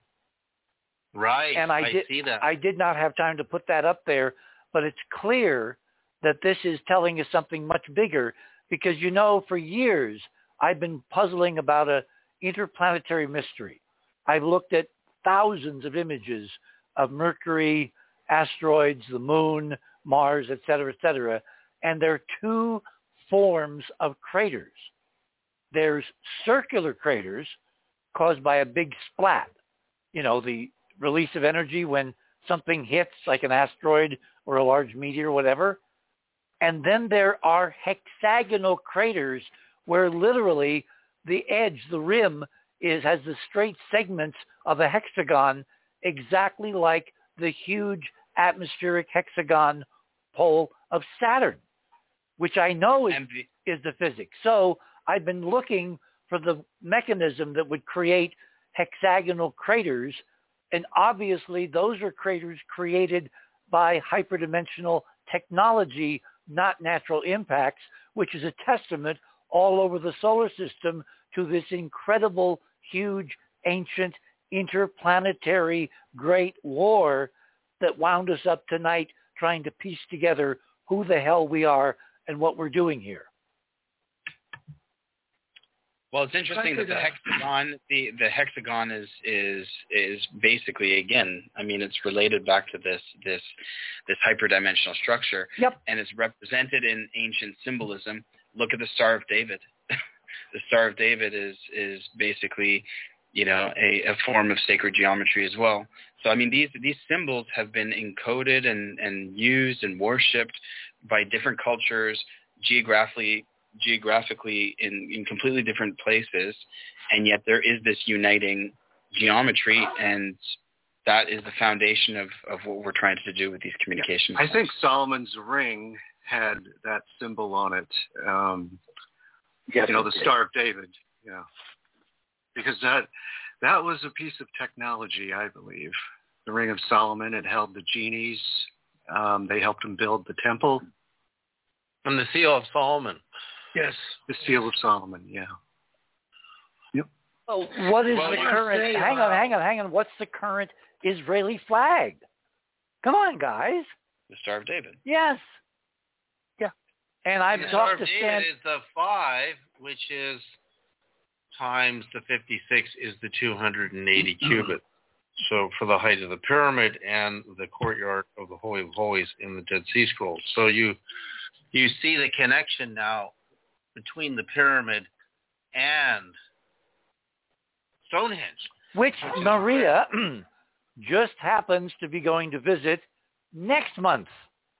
Maria, I, I want you to kind of wrap this Yes, up and be- it's because this whole message comes back to you, to Stonehenge, and to your role a week minus a day from tonight? Yes, I mean the, the Star of David is also the symbol of the heart chakra as well. So I just thought I, I'd add that in rather than being technical. We can come from feeling as well. So yes, so when uh, when I'm at Stonehenge, I'm going to be starting off from the buried stone, if you remember, and then moving my way around. But English Heritage have just got in contact with me last week. They now have to give us a 15-minute spoon-fed inaccurate archaeological spiel, so I won't be able to go in until after that talk, which we have to attend now. So is that part of your hour that you paid for? 8.15. Yes, So- yes. So they So basically, 8.15. so they're cheating you on 15 minutes.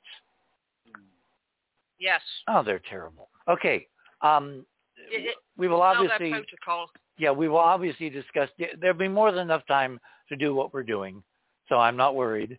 You know. Yes. I'm not. Okay, we've got two minutes till the end of the show. Anything we have missed? Well, just I wanna think say, the I like the way. Diane, I'd like to throw Everybody- everything. Oh, boy, I love that. All right, Ron has not said much tonight, so Ron, Separate what, all that. what do we miss? Well, I just, I just have one question. I'm sorry. Who was that that brought their elephant with them? Somebody was. There was. I guess they were blowing their nose in the background. I could. hire- You were talking, and then somebody else. we don't want to then- go there. Good grief, Ron. No, I know, but I was trying to figure how do you tell this person to mute it while mute while they're blowing their nose. It did sound like a small elephant though, so that was that was counterbalancing. But I yeah, don't no, no, think I two- heard that. I don't think. I do not Maybe want to end. I don't want to end on an elephant note. Thomas, Oh, when can we have the briefing document to send to the entire team? Well, I think I, I think uh, David, Keith, and I can sort of put together the the the foundation of it. Again, we want to be able to. I, I think what we're going to probably do is is do a public facing document so that people can be listening in because again we're sort of wanting to you know put an invitation out there for people to be tuning into some of these frequencies with some of their own rigs as well. Um, so I think there'll be a public facing document and then I think you know depending on what the tech you know the technology that each person is sort of working with uh, right now we're concentrating on getting Maria uh, comfortable with her little setup with what she's going to be able to use on her site. Um, so we're going to be dealing with this early, early this week. Um, again, with her, we needed to sort of, we needed to know specific equipment and things like that. So, Okay. um, To Yeah. take us out, theme music. I want to thank my guests this morning, Ron and David and Thomas and John and Keith and Maria and uh, who am I missing? Um, Michael. Michael. Cannot miss Michael. Michael, brilliant tour de force. I now know so much more than I did three hours ago. Now, tomorrow night we're shifting gears somewhat. We're going to talk about Ukraine with our favorite historian, Dr. Richard Spence. Don't miss that because in a weird way, it could be related. Remember, third star on the left, straight on till morning. Good night, everyone.